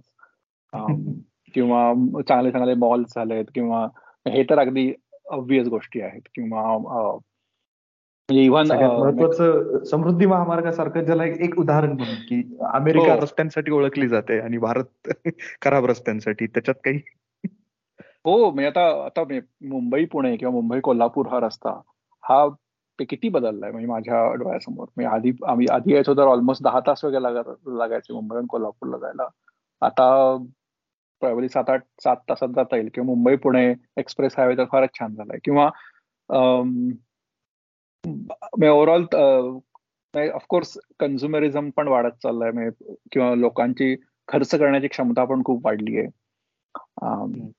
भारतामध्ये. म्हणजे आम्ही यायचो पूर्वी तेव्हा असं भारतातल्या लोकांसाठी गिफ्ट आवडीने आणायचो आम्ही प्रत्येकासाठी आणि खूप हा खूप छोट्या छोट्या गिफ्ट असायच्या म्हणजे काय cordless phone, after shave, perfume, कपडे. पण आता उलट वाटतं की हे सगळं तर भारतात मिळतं, कदाचित अमेरिकेपेक्षा जास्त चांगलं मिळतं. तर काय सांगतोस हा म्हणजे असं काही म्हणजे त्यात नाविन्य नाविन्य थोडं कमी झालंय आता की हो अमेरिकेहून येणार आहे असं. उलट आम्हालाच तो एक शॉक जरूर असतो. लोकांचा ओव्हरऑल अवेअरनेस खूप वाढलाय अमेरिकेबद्दलचा असेल किंवा अमेरिकन बऱ्याच लोकांना माहिती असते, हे वाढलेलं आहे. आणि ही हा फरक चांगला चांगलाच आहे तो. आणि आय थिंक जनरली भारत ज्या मार्गावर आहे तो बघता हे वाढतच जाईल. ऑफकोर्स त्याची दुसरी बाजू म्हणजे सेम झाली की आता पुण्यामध्ये माझी सध्या फॅमिली असते तर पुण्यातला ट्रॅफिक किती वाढला हे प्रत्येक ट्रिपमध्ये बघायला मिळतं. किंवा मुंबईतला ट्रॅफिक किती वाढलाय. किंवा अगदी म्हणजे मी मुंबईत शिकायला असताना सुद्धा काही भाग मुंबईत छान होते फिरायला वगैरे, आता कदाचित तसे तेवढे कमी क्राऊडेड उरले नसतील. किंवा इन्फ्रास्ट्रक्चर बदल जाणवतात. हो हो असं एक्सपान्शन नक्कीच बघायला मिळतं. अजून एक आता हा फरक बनता येईल मागच्या काही वर्षात जरा बघायला मिळतो तो म्हणजे हा म्हणजे भारतातला फरक म्हणण्यापेक्षा थोडासा माइंडसेट मधला फरक असेल की म्हणजे थोडासा असं एक टोन बघायला मिळतो, थोडासा हार्ड लाईन टाईपचा टोन बघायला मिळतो की तुम्ही परदेशात राहतात ना मग तुम्ही भारताबद्दल जास्त बोलायला जाऊ नका. किंवा खरं तर मी हेच विचारणारच होतो बरं का की जेव्हा तुम्ही मत व्यक्त करता इथे येऊन विशेष करून एखादी राजकीय बाब असेल किंवा काही पण कमेंट असते ना तुमची की इकडे आल्यानंतर स्वाभाविकच तुम्हाला बदल दिसतो, मग कुठलेही कमेंट येणं स्वाभाविक आहे. तर त्याच्यात थोडेसे लोक आक्रमक होताना इथे दिसतात ऍटलिस्ट सोशल मीडिया ज्याला म्हणतात त्यावर शब्दशः झोडपणंच चालू असतं. तू तू कसं बघतोस या गोष्टींकडे हे विचारणारच होतो मी. हो नाही बरोबर आहे तू तू म्हणलास तसं. हा राईट ही आक्रमकता मागच्या काही वर्षात नक्कीच जाणवते की असं कॅज्युअली काही बोललं तरी सुद्धा बरेचसे लोक एकदम थोडेसे ऑफेन्सिव्ह ऑफेंड होऊन जातात. किंवा किंवा तुम्ही कशाला बोलता किंवा सेम म्हणा तुम्ही तुम्ही स्वतः अमेरिकेत गेलात मग तुम्हाला भारताबद्दल बोलायचं काय अधिकार आहे असा एक टोन थोडासा दिसतो. किंवा तू म्हणलास तसं राजकीय बाबतीत ऑफकोर्स तुला माहितीच आहे सोशल मीडियावर तू म्हणलास तर सध्याचं वातावरण किती कसं आहे ते ज्वालाग्रही. हो त्यामुळे लगेच पेट लगेच बाहेर हो भारताबाहेर राहणाऱ्या एखाद्या व्यक्तीनं एखादी राजकीय कमेंट केली केली की बापरे म्हणजे मग सेम की मी भारताबाहेर राहता मग तुम्हाला काही अधिकारच नाही बोलायचा, असा एक टोन असतो. किंवा त्याला एक त्याला उप उप काय म्हणतात त्याला, एक उपशाखा अशी असते की बोलायचं असेल तर चांगलं बोला, वाईट बोलू नका, असा एक टोन असतो. तर म्हणजे आता बघ माझं कसं आहे, माझं म्हणणं आहे की सेम ठीक आहे, मी भारतात राहत नाही किंवा भारताच्या दैनंदिन जीवनात पासून थोडासा लांब असेल मी, पण आमच्यासारख्या लोकांच्या मनातून भारत कधीच गेलेला नसतो, कधीच जाणार नाही. आणि अजून एक दोन गोष्टी मी म्हणेन की पहिली गोष्ट म्हणजे समजा, आणि मी एक्झाम्पल देतोय की मी अमेरिकेच्या आत्ताच्या सरकारवर जर का टीका केली किंवा अमेरिकेच्या आत्ता सत्तेवर असलेल्या पक्षाबद्दल जर का मी काही बोललो, तर ह्याचा अर्थ असा नाही की मी अमेरिकेविरुद्ध बोलतोय. सरकार येतात आणि जातात, देश कायम राहतो, त्यामुळे same logic applies to India. असं मला वाटतं की समजा कोणी म्हणलं की, अगेन उदाहरण देतो, लगे उद्या मला प्लीज कोणी ट्रोलिंग सुरू करू नये अशी माझी अपेक्षा आहे, पण समजा कोणी म्हणलं की आत्ताचं भारतातलं सरकार अमुक अमुकचं हे धोरण मला आवडत नाही, तर ह्याचा अर्थ असा नाही की ती व्यक्ती भारताच्या विरुद्ध बोलते. आय एम शुअर, म्हणजे इथे इथे कसे रिपब्लिकन्स आले, डेमोक्रॅट्स आले, पुन्हा रिपब्लिकन्स आले, पुन्हा डेमोक्रॅट्स आले, अमेरिका आहे, तसं भारतात पण काँग्रेस आहे, बीजेपी आहे, पुन्हा काँग्रेस येईल, आणि कुठला पक्ष येईल हू नोज, काय होणार आहे, पण भारत आहे. तर मी आत्ताच्या धोरणा अरे तो एक थोडासा मला वाटतं हा फरक लोकांनी समजून घ्यावा असं वाटतं. पण सध्या थोडंसं असं झालं की विरोधी बोललं की मग तुम्ही देशद्रोहीच आहात, राईट. चांगलं बोललं आजकाल सरकारशी, म्हणजे चांगलं बोललं तर मग काय तुम्हाला ते उचलून ठेवतो, ते तर चालेल, कोणी काय बोलणार नाही, पण नाही पण चांगलं बोलल्यानंतर दुसऱ्या बाजूचे लोक पण आहेत, राईट. मग ते लोक म्हणजे ज्यांना आवडत नाही ते, राईट.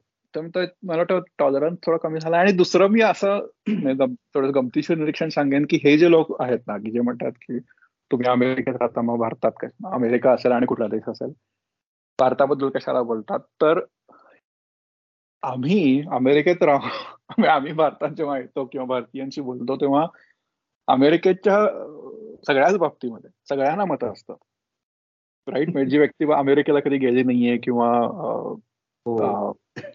ते सुद्धा आम्हाला अरे काय तुमच्या अमेरिकेत वगैरे सांगत सांगत असतात, किंवा काय ट्रम्पच भारी आहे बघ वगैरे असं. आता ठीक आहे, म्हणजे अमेरिकेत कुठलीही घटना घडली की सगळ्या जगाला त्याबद्दल मतं असतात, मतं असतात, बरोबर आहे. आणि ती सगळी मतं आम्हाला ऐकवली जातात आणि आम्ही शांतपणे हो बरोबर आहे ऐकून घेतो, आता काय ठीक आहे ऐकून घेतो. मग मग एवढा का प्रॉब्लेम आहे जर का कोणी एखादी गोष्ट म्हणली तर. म्हणजे माझा एक मित्र म्हणतो, तो सेम ज्यांनी मराठी अमेरिकन रेडिओ सुरू केलाय, तो म्हणतो की अमेरिका ही जगाची फेवरेट पंचिंग बॅग आहे, म्हणजे काही झालं की लोक अमेरिकेला नाव ठेवायला टपलेलेच असतात, ठोसे मारायला तयार आहे, हा सगळं तुमच्या अमेरिकेने केलं वगैरे असं. तर आता असं आम्ही ऐकून घेतो आणि बरं बरोबर आहे तुमचं म्हणतो. म्हणजे थोडस तू पुलरेश पांडेंचं ते मुंबई तुम्हाला कोण व्हायचंय, मुंबईकर कोण व्हायचंय तुम्हाला, तर त्यात ते म्हणतात ना मुंबईकर होण्यासाठी मुंबईचा अभिमान असणं ही काय अट नाहीये. कोणी म्हणलं मुंबईला मुंबईला भिकार आहे तर सात भिकार असतात, सात भिकार, थोडस अमेरिकेबद्दल जसं जाज्वल्य अभिमान वगैरे बाळगून ठीक आहे. हो आहे, ऑफकोर्स अमेरिकेच्या समस्या आहेत, त्याबद्दल कोणीच बोलायचं थांबत नाही, पण सेम टॉलरन्स दुसरीकडे नाही असावा ना, असा हा. पण ठीक आहे, म्हणजे काय इन अ वे त्याची पॉझिटिव्ह साईड अशी आहे की तो कॉन्फिडन्स वाढत चालला आहे भारतामध्ये, किंवा ओव्हरऑल भारताचं जगाचं जगातलं स्टेटस त्याच्यामध्ये प्रूव्ह होत आहे, बरोबर प्रूव्ह होत आहे, त्यामुळे ही ते येत असेल. पण हो, ही असं थोडंसं हार्ड लाईन अशी आक्रमकता दिसते, हे मात्र खरं आहे. त्यामुळे आम्ही पण सध्या असं जरा जपूनच एस्पेशली सोशल मीडियावर काळजीपूर्वक, हा म्हणजे हे असं फेस टू फेस गप्पांमध्ये वगैरे कमी दिसतं, पण सोशल मीडियावरच जास्त दिसतं सध्या. पण मग एक एक असं आता त्यामुळे ना ही एक उत्सुकता मला जाणवायला लागली की आता एकीकडे तू म्हणालास की भारतामध्ये खूपसे बदल होत आहेत, चांगले बदल होत आहेत, म्हणजे संधी उपलब्ध होत आहेत, इन्फ्रास्ट्रक्चर वाईज खूप अगदी जागतिक दर्जाचे जे तुम्हाला जाणवतात कारण तुम्ही पाहून आलेला आहात जे काही उत्कृष्ट आहे ते, किंवा ते अनुभवतात त्या सगळ्या सुविधा, त्या सुविधा इथे पण मिळत आहेत हे दिसतं एकीकडे. दुसरीकडे भारत भारताचं जे कुठलंही प्रत्येक सरकार असतील, सरकारी पातळीवर पण जे लोक अमेरिका किंवा इतर कुठल्याही देशात गेलेले आहेत त्यांना परत आणण्यासाठी प्रयत्न चालू असतात सरकारी पातळीवर, की त्यांनी इकडे यावं, हे पण एक असतं. आणि दुसरीकडे जसं तू आत्ता म्हणालास की सामाजिक जे काही जग आहे त्याच्यामध्ये असे पण अनुभव येतात की तुम्हाला काय माहिती, इथल्या समस्या काय, तुम्ही कशाला बोलता, असं पण एकीकडे. म्हणजे हे सगळं असा केवॉस आहे एकंदरीत. तर हा केवॉस असताना तुम्हाला असा कॉन्फ्लिक्ट असतो का की आता परत इकडे यावं भारतात का तिकडेच राहावं आहे तसं? आणि आता तिकडे राहायचं म्हणलं तर तिकडे पण काही समस्या ज्या की आजकाल पटकन कळून जातात. म्हणजे की तू आता थोड्यापूर्वीच उल्लेख केलास ना की तीव्रता नसेल तरी थोडेफार का होईना वंशभेदाचे सॉरी वर्णभेदाचे अनुभव भारतीयांना काही जणांना येत असतात. तीव्रता कमी असेल पण आहेत, तो पण एक थोडीफार समस्या आहे. किंवा मध्येच बातमी जिथं खूपदा येते की एखादा माथे फिरू येतो, तो शाळेत गोळीबार करतो, रस्त्यावर गोळीबार करतो, त्यात लोक मरतात, भारतीय सुद्धा मरतात. दुसरं असं असतं की बरेचदा मध्ये मध्ये चालू असतं ना की आय टी मध्ये थोडा स्लोडाऊन आला की कंपनी कंपन्यांमध्ये ले ऑफ सुरू झाले, नोकऱ्या गेल्या. मग आता हे सगळं तुमच्या कॉन्फ्लिक्ट मध्ये तुमची अशी मानसिकता होते का की आता करावं तरी काय नेमकं? ते तसं तू म्हणालास तसं काय here or to go for here or to go हो हो फॉर हिअर टू गो हा प्रश्न तुम्हालाही पडतो का? हो, नक्कीच पडतो. म्हणजे मी म्हणजे इव्हन या सगळ्या घटना जरी नसल्या ना तरी सुद्धा मुळात मला तरी असं वाटतं की प्रत्येक इथे राहणाऱ्या भारतीयाच्या मनात कुठेतरी हा प्रश्न असतोच की इथे राहायचं की परत जायचं, किंवा या प्रश्नाचं एक स्वतःलाच डेफिनेट उत्तर मिळवेपर्यंत बरीच वर्ष जातात की नाही आता इथेच राहायचं आहे किंवा परत जायचं आहे. आणि जो डिसिजन झाला तरी हा कॉन्फ्लिक्ट हा असतोच. म्हणजे कारण कसं आहे, प्रत्येकाचं याचं प्रत्येकाचं इक्वेशन वेगळं असतं ना की अमेरिकेत आला कशासाठी किंवा भारतात परत जायच्या प्रेरणा काय असतील किंवा घरची सिच्युएशन काय आहे, आर्थिक परिस्थिती काय आहे, किंवा इथली नोकरी मग भारतात गेल्यानंतर नोकरी मिळणार आहे का, स्कोप काय आहे. म्हणजे अगेन म्हणजे याबद्दल कोणाला कोणीच कोणाला जज करू नये असं मला वाटतं. तर प्रत्येकाची याचं इक्वेशन वेगळं असतं आणि ते ते करून सोडवलेलं असतंच प्रत्येकाने. पुन्हा मग अशी गिल्ट असते थोडीशी की आता म्हणजे अशी मी माझे काही मित्र किंवा बघतो मी की ज्यांचे आई वडील भारतात एकटेच आहेत, त्यांची वय होत आहेत आणि ते अमेरिकेला येतात, काही काही वेळा येतात, काही वेळा येऊ शकत नाहीत. मग ती एक थोडीशी अपराधी भावना असते. मग हे सगळं असतंच. म्हणजे मी जवळजवळ प्रत्येक भेटलेल्या कुटुंबामध्ये ही चर्चा होत अजूनपर्यंत काही ना होत असतेच. आणि त्यात तू म्हणलास तसे अशा जेव्हा घटना घडतात म्हणजे विशेषतः विशेषतः म्हणजे शूटिंग किंवा गोळीबाराच्या घटना घडल्या तर नक्कीच हा प्रश्न पडतो की अरे का म्हणजे आपण इथे आलो चांगल्या आयुष्याच्या शोधासाठी आणि ठीक आहे संधी मिळाली, चांगले काय ऑपॉर्च्युनिटी मिळते, एक कम्फर्टेबल लाईफ आहे, ऍटलीस्ट दररोजच्या जगण्याची मारामारी नाहीये. पण असं अचानक एका दिवशी काहीतरी बातमी येते आणि वाटतं की अरे बापरे हे या हे झालं तर काय म्हणजे यासाठी आलो का आपण इथे? मग त्याच्या परत जाऊन ऍटलीस्ट ठीक आहे म्हणजे थोडा संघर्ष करायला लागेल पण असं रस्त्यात येऊन कोणी म्हणजे गोळी तर झाडणार नाही किंवा बिल्डिंग मध्ये सुरू होणार, असं हा कॉन्फ्लिक्ट शेवटपर्यंत असतोच. आणि अर्थात ती पुन्हा एकदा यात थोडासा भावनिक ऍस्पेक्ट आहे. म्हणजे शूटिंगच्या बातम्या खूप मोठ्या होतात आणि त्याला खूप मास कव्हरेज मिळतं आणि ऑफकोर्स ही अमेरिकेसमोरची मोठी समस्या आहेच. पण स्टॅटिस्टिकली बघितलं तर यू कॅन स्टील से की रेअर आहे. म्हणजे असं असं अमेरिकेचा गन कल्चर हा वेगळा इश्यू आहे. म्हणजे तसं इतका पुढारलेला देश असून सुद्धा अशा घटना घडूच कशा शकतात हा प्रश्न आम्हाला इथे वीस वीस वर्ष राहून पडतो की हे कळत नाही की काय म्हणजे काय बंदुकांचं एवढं ऑब्सेशन आहे लोकांना असा प्रश्न पडतो. तर हो, अशा घटना घडतात तेव्हा हा कॉन्फ्लिक्ट नक्कीच येतो. इनफॅक्ट अलीकडे एक मी ऐकलं की टेक्सास मध्ये एका डॅलस शहरातल्या एका मॉलमध्ये असं शूटिंग झालं आणि त्यात काही लोक गेले. आणि त्यावेळी म्हणजे मी माझ्या परिचयातल्या एका लोकांनी सांगितलं की त्यांच्या परिचयाच्या कोणाबद्दल तरी बोलताना की तो खरंच म्हणला की अरे मी त्या मॉलमध्ये जाणार होतो आज, जस्ट सुदैव माझं की मी नाही गेलो, मी गेलो असतो तर मी पण त्यात अडकलो असतो आणि मग कशा मी सिरियसली विचार करतोय आता परत जाऊ म्हणजे. इनफॅक्ट मी म्हणजे माझ्या मी याबद्दल लिहित लिहिलंय बरंच. माझ्या मागच्या वर्षी साप्ताहिक सकाळच्या दिवाळी अंकात आलेली फ्रेम नावाची गोष्ट ही याच त्याचं बेसिस हेच होतं की एकीकडे अशी खूप संधी मिळते, एक माणूस त्याच्या व्यवसायाच्या सर्वोच्च पातळीवर पोहोचतो की कदाचित तो भारतात नसता पोहोचू शकला, पण त्याचवेळी त्याच्या मुलांच्या शाळेमध्ये शूटिंग होतं आणि मग त्याच्या त्याच्या मनात येणारा डायलेमा. पण हो म्हणजे डेफिनेटली होतो. तू म्हणला असतं ले ऑफचं पण टेन्शन असतं, ते पहिली काही वर्ष असतं. म्हणजे त्याला थोडीशी पुन्हा ती विझाची बाजू आहे की ले ऑफ झाला तर जोपर्यंत तुमच्याकडे अमेरिकेचं ग्रीन कार्ड किंवा सिटिझनशिप येत नाही तोपर्यंत, जेव्हा तुम्ही एखाद्या कंपनीच्या विजावर असतात तोपर्यंत नोकरी असणं आवश्यक असतं. नोकरी गेली तर तो विजाच काही साठ दिवसांमध्ये वगैरे अशा काहीतरी दिवसांमध्ये तो विजा इनव्हॅलिड होतो आणि मग तुम्हाला परत जावं लागतं.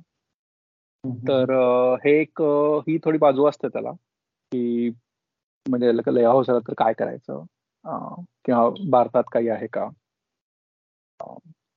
तर ते एक बरेच जण तुम्ही चर्चेमध्ये हा मुद्दा येतो ना की ज्यांना तिथे कायमचं वास्तव्य करायचंय, जे तिथे नागरिकत्व मिळवायचंय, तर त्यासाठी भारतीयांना लागणारा वेळ सुद्धा असं मी तरी वाचलं होतं की तो शंभर वर्षांपेक्षा जास्त आहे सध्या वेटिंग लिस्ट त्याची. तर ते पण एक असतं की इथे तर राहायचंय पण आता मिळेल की नाही सांगता येत नाही.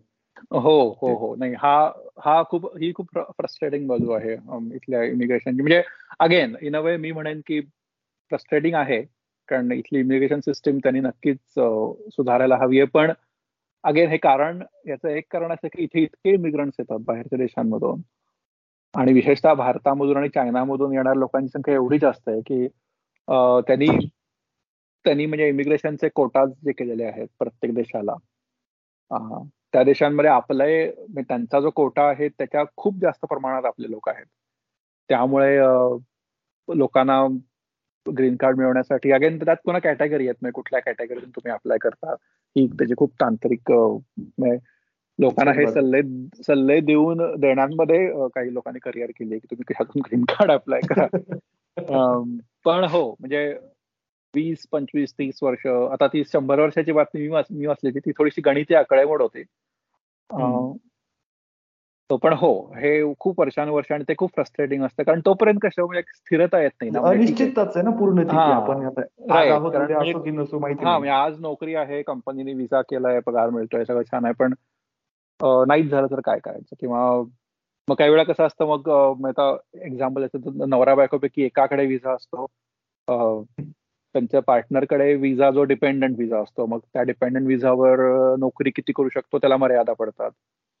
त्यामुळे संधी असून सॉरी म्हणजे इच्छा असून संधी मिळत नाही कारण विजा नाहीये. मी ते आय थिंक सुरुवातीला हे बोललो होतो मी. तर हे हो ही वाट बघणे हे मात्र आहे म्हणजे ते फ्रस्ट्रेशन आहे. बरेच लोक त्या फ्रस्ट्रेशनला घेऊन जगतात. अशी मी काही उदाहरणं बघितली आहेत की वैतागून कंटाळून लोक परत गेले भारतात किंवा दुसऱ्या देशात गेले. पण पण पुन्हा अगेन अंडरलाईन कॉजेस इथे येणारे इमिग्रंट्सची संख्या जास्त त्यामुळे. आणि हे म्हणजे अमेरिकेची कुठली सत्ताधारी पक्ष कुठलाही असो, मला वाटतं जनरली अमेरिका ही जनरली प्रो इमिग्रेशनच राहणार आहे कारण ते नाही माहितीये की तू मुद्दा पूर्णपणे राजकीय धोरणांचाच भाग असणार हा. यामध्ये वेळोवेळी त्याच्यानुसारच बदलत जातील ती धोरणं. हो हो बरं बदलत जातील पण म्हणजे हा इमिग्रेशनच्या विरुद्ध कधीच देश जाणार नाही कारण या देशाची स्ट्रेंथ असते ना. तू म्हणलास तसं सुरुवातीला मेल्टिंग पॉट म्हणजे वेगवेगळ्या देशातून आलेल्या लोकांनीच मुळात अमेरिका वसवली कोणी तर इंग्लंडमधून त्याच्या लोकांनीच राईट. त्यामुळे बाहेरच्या देशातून येणाऱ्या लोकांचा खूप कॉन्ट्रीब्युशन अमेरिकेच्या आत्ताच्या स्थितीमध्ये आहे. पण हो म्हणजे राज तू राजकीय धोरणं बदलत जातील तशा ते हे इमिग्रेशन डिबेट बदलत जाईल ते. हो पण ते आहे म्हणजे अगदी माझा स्वतःचा अनुभव आहे, माझ्या मित्रांचे आहेत की सगळं करून अगदी चांगला आदर्श राहून टॅक्सेस भरून सगळं करून ग्रीन कार्ड मिळाला, पंधरा वीस वर्ष लागली आणि मग ती एक लटकती तलवार तोपर्यंत ते तसंच. हा चांगलं बघायला सगळं चांगलं असतं पण हो एक अनिश्चितता असते की अरे काय कुठल्या वेळी काय होऊ शकेल. त्यात मध्येच कोणी म्हणजे राजकीय साईडने नाही झालं तरी मध्येच कोणी ट्रम्प सारखा प्रेसिडेंट येतो, तो इतका अनप्रिडिक्टेबल असतो की हा उद्या काय करायला सांगता येत नाही असं. त्यावेळेस तर गोंधळाचीच परिस्थिती होती. मला माहिती आहे ना, माझे एक दोन मित्र मैत्रिणी होते तिथे, ते अक्षरशः शिव्या घालायचे की अरे काय चाललंय इकडे, इतका गोंधळ आहे काय.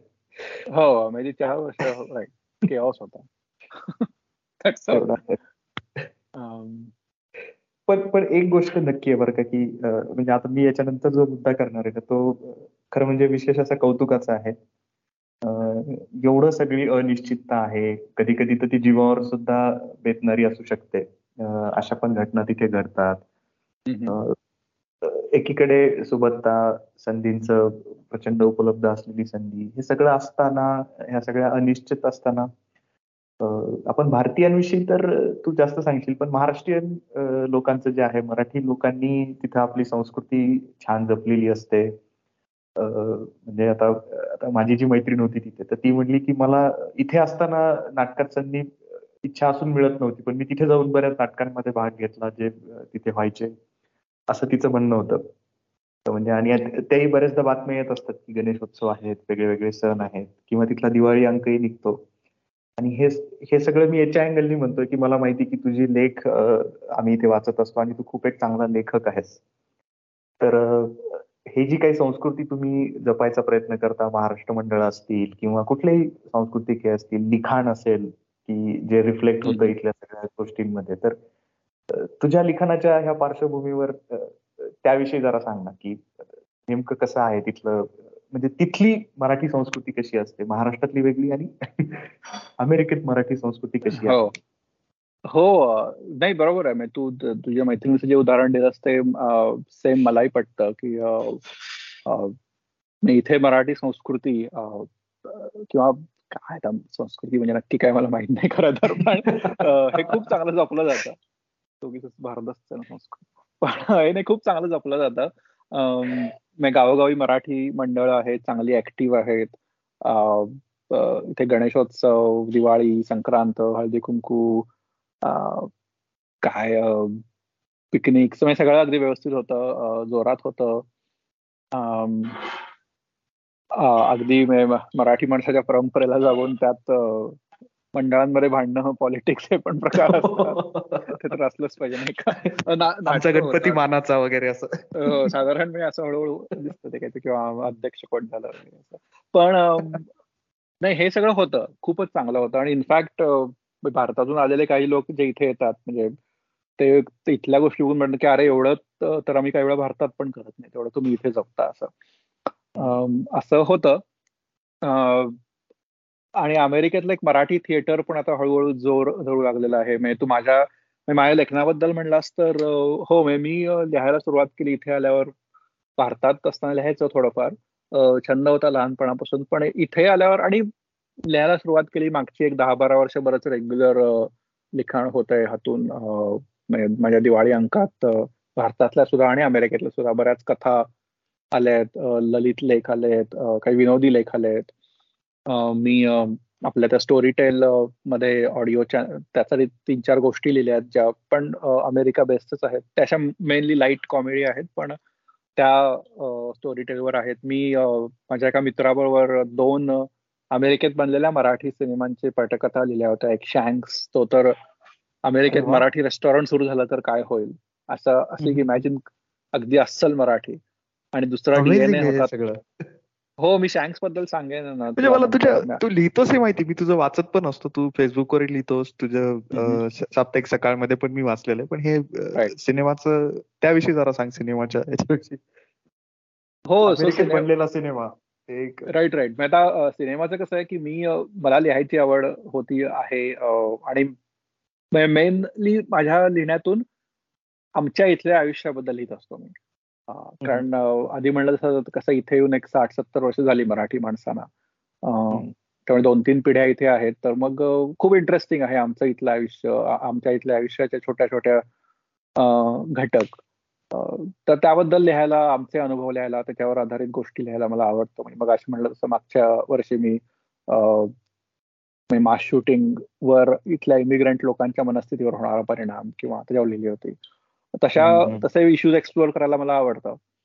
तर माझा एक मित्र आहे, सांगलीचा आहे तो, आशय जावडेकर त्याचं नाव, तो पण असाच माझ्यासारखा माझ्यानंतर काही वर्षांनी इथे शिकायला आला. तर त्याला मूव्ही मेकिंगचा छंद आहे. अच्छा. तर त्याने इथे असेच केमिकल इंजिनिअरिंगमध्ये पीएचडी करता करता युनिव्हर्सिटीत त्यांनी मूव्ही मेकिंगचं शिक्षण घेतलं किंवा बरेच रिसोर्सेस एक्सप्लोअर केले. त्यांनी छोट्या छोट्या शॉर्ट फिल्म्स बनवल्या सुद्धा. मग आमची भेट झाली आम्ही दोघं युडीसीटीत एकत्र नव्हतो पण युडीसीटीचेच होतो, त्यामुळे ओळख होती. आमची भेट झाली आणि मी तर म्हटलं की अरे तू मूवी बनवतोस, मला मूवीचं स्क्रिप्ट द्यायला आवडेल. तर मग त्यातून आमचं कोलॅबोरेशन बनलं आणि आम्ही तर एक मूवी जो बनवला होता त्याचं नाव शँक्स. म्हणजे कसं इथे जी मराठी इंडियन रेस्टॉरंट्स असतात ना अमेरिकेत, ती बऱ्याच वेळा टिपिकल नॉर्थ इंडियन किंवा साऊथ इंडियन अशा दोनच कॅटेगरीमध्ये असतात. अच्छा. तर मग आम्ही असं कल्पना केली की आपले अस्सल महाराष्ट्रीयन पदार्थ देणारं रेस्टॉरंट, पुरणाची पोळी, मोदक, मटकीची उसळ वगैरे असे पदार्थ वगैरे, वडापाव, राईट, असे पदार्थ देणारं इथे जर का रेस्टॉरंट सुरू झालं आणि चांगलं, म्हणजे असं लाईक फाईन डायनिंग, तर काय किती मजा येईल. तर मग अशी एक आम्ही कल्पना केली आणि एक फिक्शनल डॉक्युमेंटरी म्हणजे शशांक जोशी नावाच्या शेफचा प्रवास, ती आम्ही त्या मूवीमध्ये शूट केली. आणि गंमत अशी झाली की ती फिक्शनल होती, म्हणजे असं खरंच कुठलं रेस्टॉरंट नाहीये. पण आणि हा मूवी रिलीज इथे काही अमेरिकेत त्याचे शोज झाले, अमेझॉन प्राईमवर पण काही काही महिने होता तो. तर तो मूवी बघून लोकांनी खरोखर गुगल सर्च वगैरे करायला सुरुवात केली की अरे अमेरिकेत असं रेस्टॉरंट आहे, आपल्याला माहित कसं नाही, माहित कसं, आणि काय त्यांना सापडलं नाही. मग नंतर त्यांना जेव्हा कळलं की खोट आहे, तर ते म्हणले की अरे काय तुम्ही म्हणजे काय असं कशाला केलं.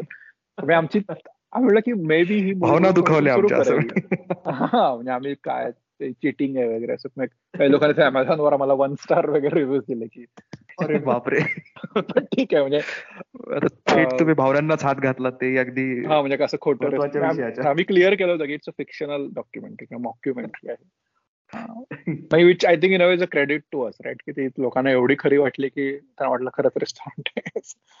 तर ते एक. आणि दुसरा मी मूवी लिहिला होता डीएनए नावाचा, तो थोडासा माझ्या व्यवसायाशी म्हणजे फार्मास्युटिकल क्षेत्र असल्यामुळे त्याच्या नवीन नवीन रिसर्चवर वाचत असतो, ऐकत असतो. तर त्यात एक थ्री पॅरेंट बेबी टेक्निक म्हणून मी वाचलं होतं की म्हणजे इसेन्शियली होणाऱ्या आईच्या सेल्समध्ये एक मायटोकॉन्ड्रियल डिसऑर्डर म्हणून असते, तर ती असेल तर होणाऱ्या बाळाला काही प्रॉब्लेम्स येऊ शकतात किंवा आईलाही प्रेग्नन्सीमध्ये येऊ शकतात. तर त्याच्यावर उपाय म्हणून त्या होणाऱ्या आईच्या पेशींमधला तो मायटोकॉन्ड्रिया रिप्लेस करायचा, त्यात दुसऱ्या स्त्रीचा मायटोकॉन्ड्रिया घालायचा, असं एक नवीन तंत्र झालंय. पण त्यामुळे होतं काय, मायटोकॉन्ड्रियामध्ये थोडासा डीएनए पण असतो, जेनेटिक मटेरियल असतं, त्यामुळे होणाऱ्या बाळात आई वडिलांबरोबर त्या तिसऱ्या स्त्रीचंही जेनेटिक मटेरियल जातं. म्हणजे इसेन्शियली त्याचे तीन पॅरेंट्स असतात, म्हणजे आई, वडील आणि ती तिसरी जी असेल ते.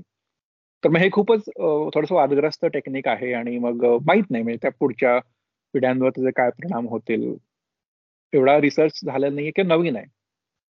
तर या ही बातमी मी ऐकली त्यावर एक मी स्टोरी लिहिली होती की सिनेमाची, की हे असं जर का समस्या अमेरिकेतल्या एखाद्या जोडप्यासमोर उभी राहिली तर ते काय निर्णय घेतील, कारण एकीकडे तर बाळ हवंय पण दुसरीकडे थोडा अननोन आहे की तीन लोकांचा डीएनए घेऊन जन्माला येणारं बाळ कसं असेल. तर मग तो एक डीएनए नावाची स्टोरी आम्ही लिहिली होती, त्याचे पण तो मूवी पण अमेझॉन प्राईमवर होता, त्याचे इथे काही शोज झाले. त्यातले सगळे कलाकार असेच आमच्यासारखे हौशी इथे अमेरिकन नाटकांमध्ये काम करणारे आहे, त्याचं शूटिंग सगळं इथे झालं, कास्टिंग इथे झालं, प्रोडक्शन इथे झालं. आम्ही आमच्या मित्रांनी त्यांची घरं आम्हाला दिली की इथे शूट करा म्हणून वगैरे असं.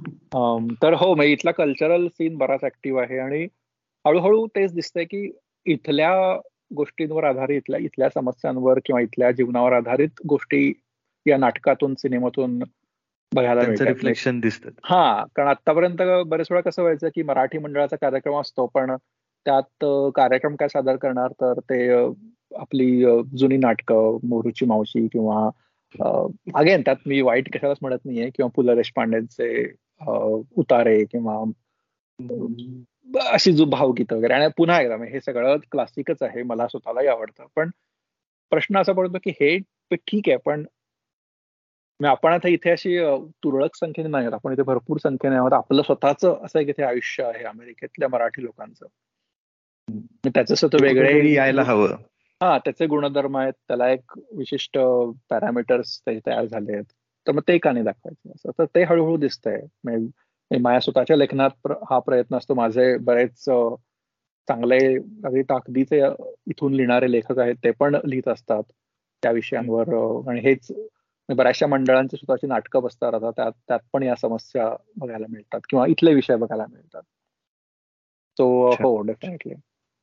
मग हे तुझं लिखाण जे आहे ते कुठे वाचायला मिळेल सर्वांना? हो सांगतो नाही, कदाचित मला वाटतं उलटं पण चालू होईल असं वाटतं की आता अजूनही भारतातून काही नाटकांचे कलाकार वगैरे येतात अमेरिकेत संच घेऊन. सध्या पण आमने सामने म्हणून एक नाटक बरंच इथे आलंय सध्या, त्याचे प्रयोग होत आहेत. किंवा मागच्या दोन तीन दिवसांपूर्वी भाडीपा तुला माहिती असेल ना, ते युट्यूब, ते लोक सगळे अमेरिकेत आले होते, त्यांचा प्रयोग झाला. तसं आता मला असं वाटतं काही वर्षांनी उलट होईल की इथून लोक मराठी कार्यक्रम घेऊन भारतात येतील, इथे बस इथे लिहिलेले इथे बसवलेले. सो माझं लिखाण म्हणशील तर दिवाळी अंकाची दिवाळी अंकात येत असतं. मी नॉर्मली साप्ताहिक सकाळच्या मागच्या ऑलमोस्ट सहा सात दिवाळी अंकात एक कथा अशी लिहितो मी. किंवा जत्रामध्ये काही विनोदी हलके फुलके लेख येतात किंवा इथून निघणारे काही दिवाळी अंक आहेत. बृहन महाराष्ट्र मंडळ म्हणजे सॉर्ट अमेरिकेतल्या आणि कॅनडामधल्या सगळ्या मराठी मंडळांचे एक अम्ब्रेला ऑर्गनायझेशन आहे, त्यांचा दिवाळी अंक निघतो. त्यात मी त्यात त्यात वाचायला मिळतं. इथून न्यू जर्सीमधून रंगदीप नावाचा एक अंक निघतो, त्यात मिळतं. हे जनरली फेसबुक वॉलवर मी शेअर करत असतो. बघूया may be at some point पुस्तक वगैरे, लोक म्हणतात मला पुस्तक कधी काढणार, पण तो एक अनुत्तरित प्रश्न. यायलाच हवं पुस्तक, पण यायला हवं. हो पण माहित नाही, त्यामागचं गणित मला अजून समजलेलं नाहीये. पण हो, किंवा इथे मिशिगन म्हणून एक निनाद नावाचा एक दिवाळी अंक तोही खूप छान आहे. म्हणजे विशेषतः हे जे आपण अमेरिकेतल्या समस्यांबद्दल बोललो तर त्यात त्यावर त्यात त्याचे हे लेख ही मंडळी प्रकाशित करतात. म्हणजे मागच्या आता या दिवाळी अंकात मोस्टली मी गन कंट्रोल बद्दल लिहीन, त्यांच्यासाठी बंदुकांची समस्या इथली. मागच्या दिवाळी अंकात मी त्याच्या सध्या जे एक लैंगिक ओळखीबद्दल एक जे बघा वाचायला मिळतं, म्हणजे गेज आणि लेस्बियन हे एक झालं, पण इव्हन जेंडर म्हणजे काय किंवा एखादी व्यक्ती स्त्री म्हणजे स्त्रीच असते का, स्त्रीचा पुरुष, हे जे जेंडर आयडेंटिटी म्हणतात त्यावर लेख लिहिला होता. तर हा असा निनाद अंक आहे. मी इनफॅक्ट निनाद लोक ते कथा स्पर्धा आयोजित करतात इथून, पण त्याला जगभरातून प्रतिसाद मिळतो. मी त्याच्या मागच्या कथा स्पर्धेचा मी परीक्षक होत होतो, त्या त्यात माझ्याबरोबर प्रणव सखदेव, सुप्रिया मतकरी वगैरे असे गाजलेले लोक परीक्षक होते भारतातले. अरे वा. सो हो सो माझ्या वॉलवर असतं माझं लिखाण बऱ्यापैकी. काही पब्लिश कुठे झालं तर त्याची पण लिंक पोस्ट करत असतो. मे बी एखादा कन्सॉलिडेटेड काहीतरी करायला हवं, बघूयात. नक्कीच नक्कीच तू लवकर. माझ्यासाठी हा छंद आहे, म्हणजे basically it's a hobby to be honest. माझ्यासाठी एक छंद आहे किंवा थोडा सिरियस छंद आहे. त्याच्या पुढे जाऊन मी फारसा विचार नाही केला अजून की काय करता येईल.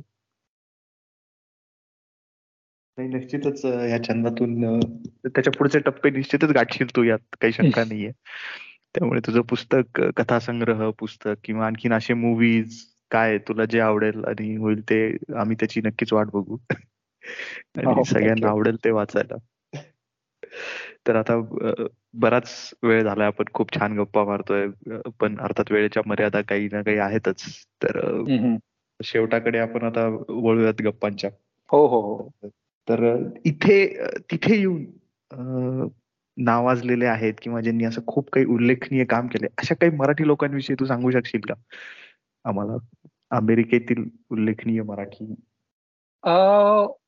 हो आहेत. म्हणजे अशी दोन तीन नावं पटकन आहेत आणि आय एम शुअर यात मी काही लोक मिस करत असेल. तर म्हणजे एक थांबा मी आठवतो नाव.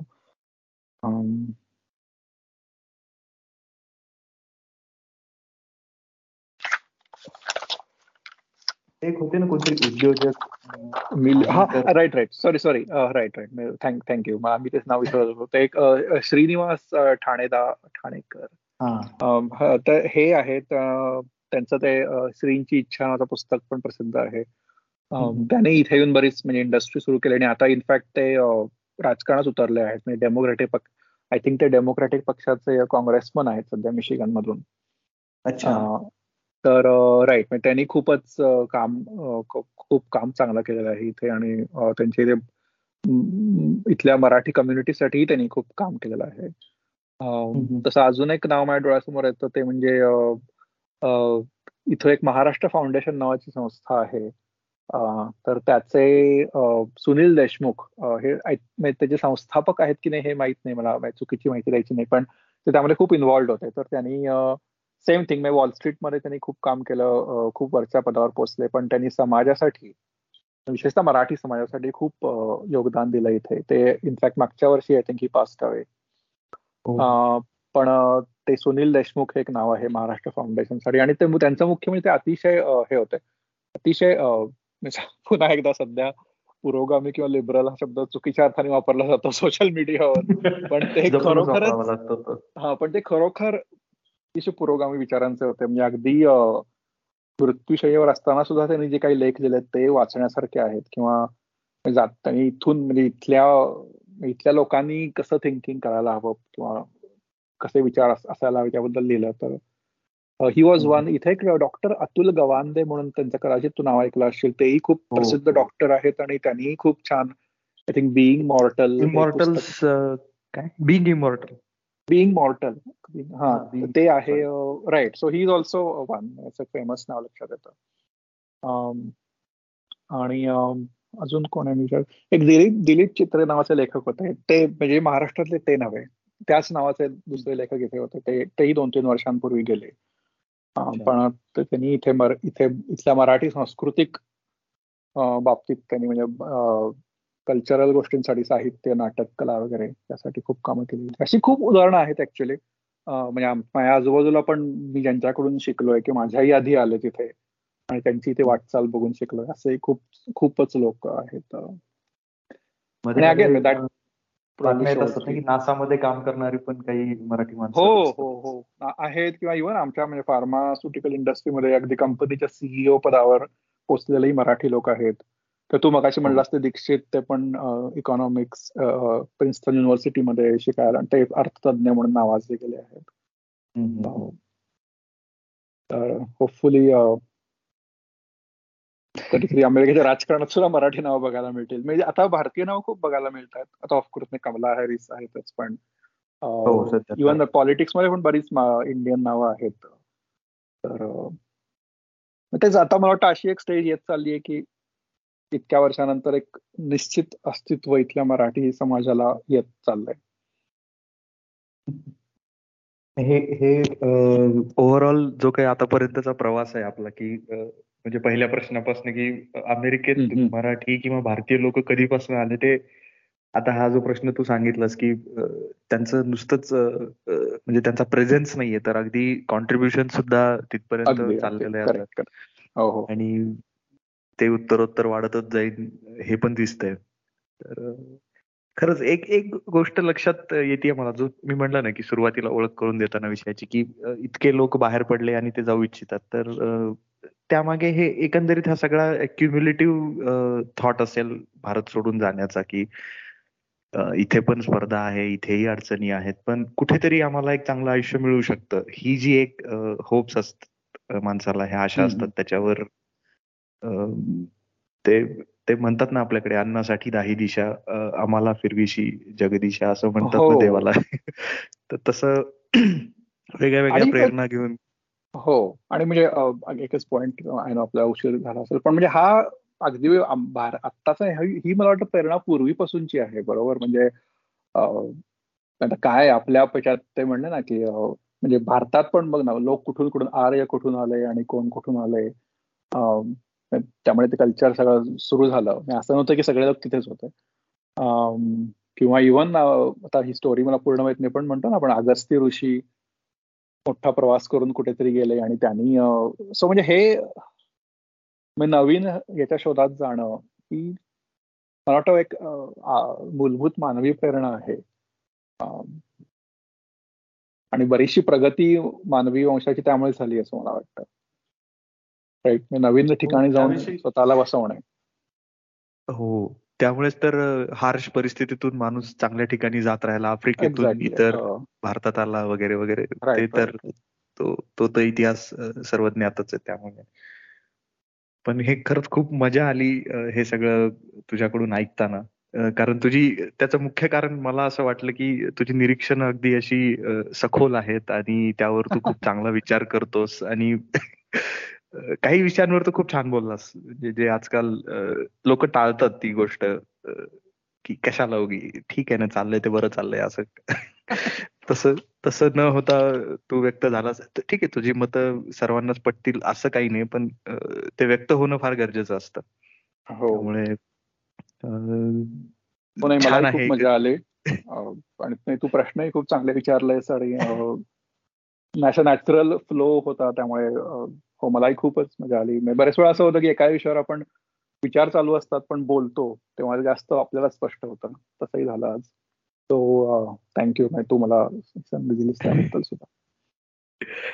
चालेल, आपण निश्चितच, मी असं म्हणेन की असे तुझे मूवीज, एखादं पुस्तक लवकरच प्रकाशित व्हावं आणि आम्हाला परत एकदा निमित्त मिळवावं तुला आमंत्रण देण्याचं गप्पा मारण्यासाठी, अशीच मी इच्छा व्यक्त करतो.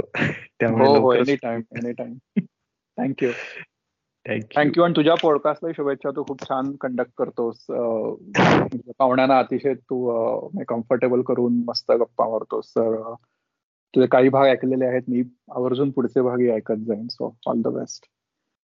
हो नक्कीच नक्कीच, खूप खूप धन्यवाद ह्या प्रतिक्रियेविषयी आणि परत एकदा धन्यवाद गप्पांगणमध्ये येऊन इतक्या छान गप्पा आणि विषय विषय म्हणजे खूप छान उलगडला असतो, माहिती का, की त्याचे जे काही स्तर असतात, पैलू असतात, की फक्त एकच जो इथे अगदी सहज दिसतो ना की हा ठीक आहे मी चाललोय अमेरिकेला पैसे कमवायला किंवा मला आवडतं तसं सुखासीन आयुष्य जगायला, पण ते तितकंच नाहीये, तेवढं मर्यादित नाहीये ते. तर तिथे कॉन्फ्लिक्ट आहेत, तिथे have have it here or to go, काय तो प्रश्न मला तो चुक दरवेळेस चुकीतच म्हणतोय मी. तिथे for here or to go हा तिथे साठ सत्तर वर्षापासून पडलेला प्रश्न आहे, तो अजूनही आहेच आहे. ते पैलू सुद्धा माहित होणं गरजेचं आहे. हो हो, तर आपण निश्चितच इथे थांबूयात आणि चालेल. हो हो, खूप शुभेच्छा आणि धन्यवाद. सेम सेम, थँक्यू तुला पण.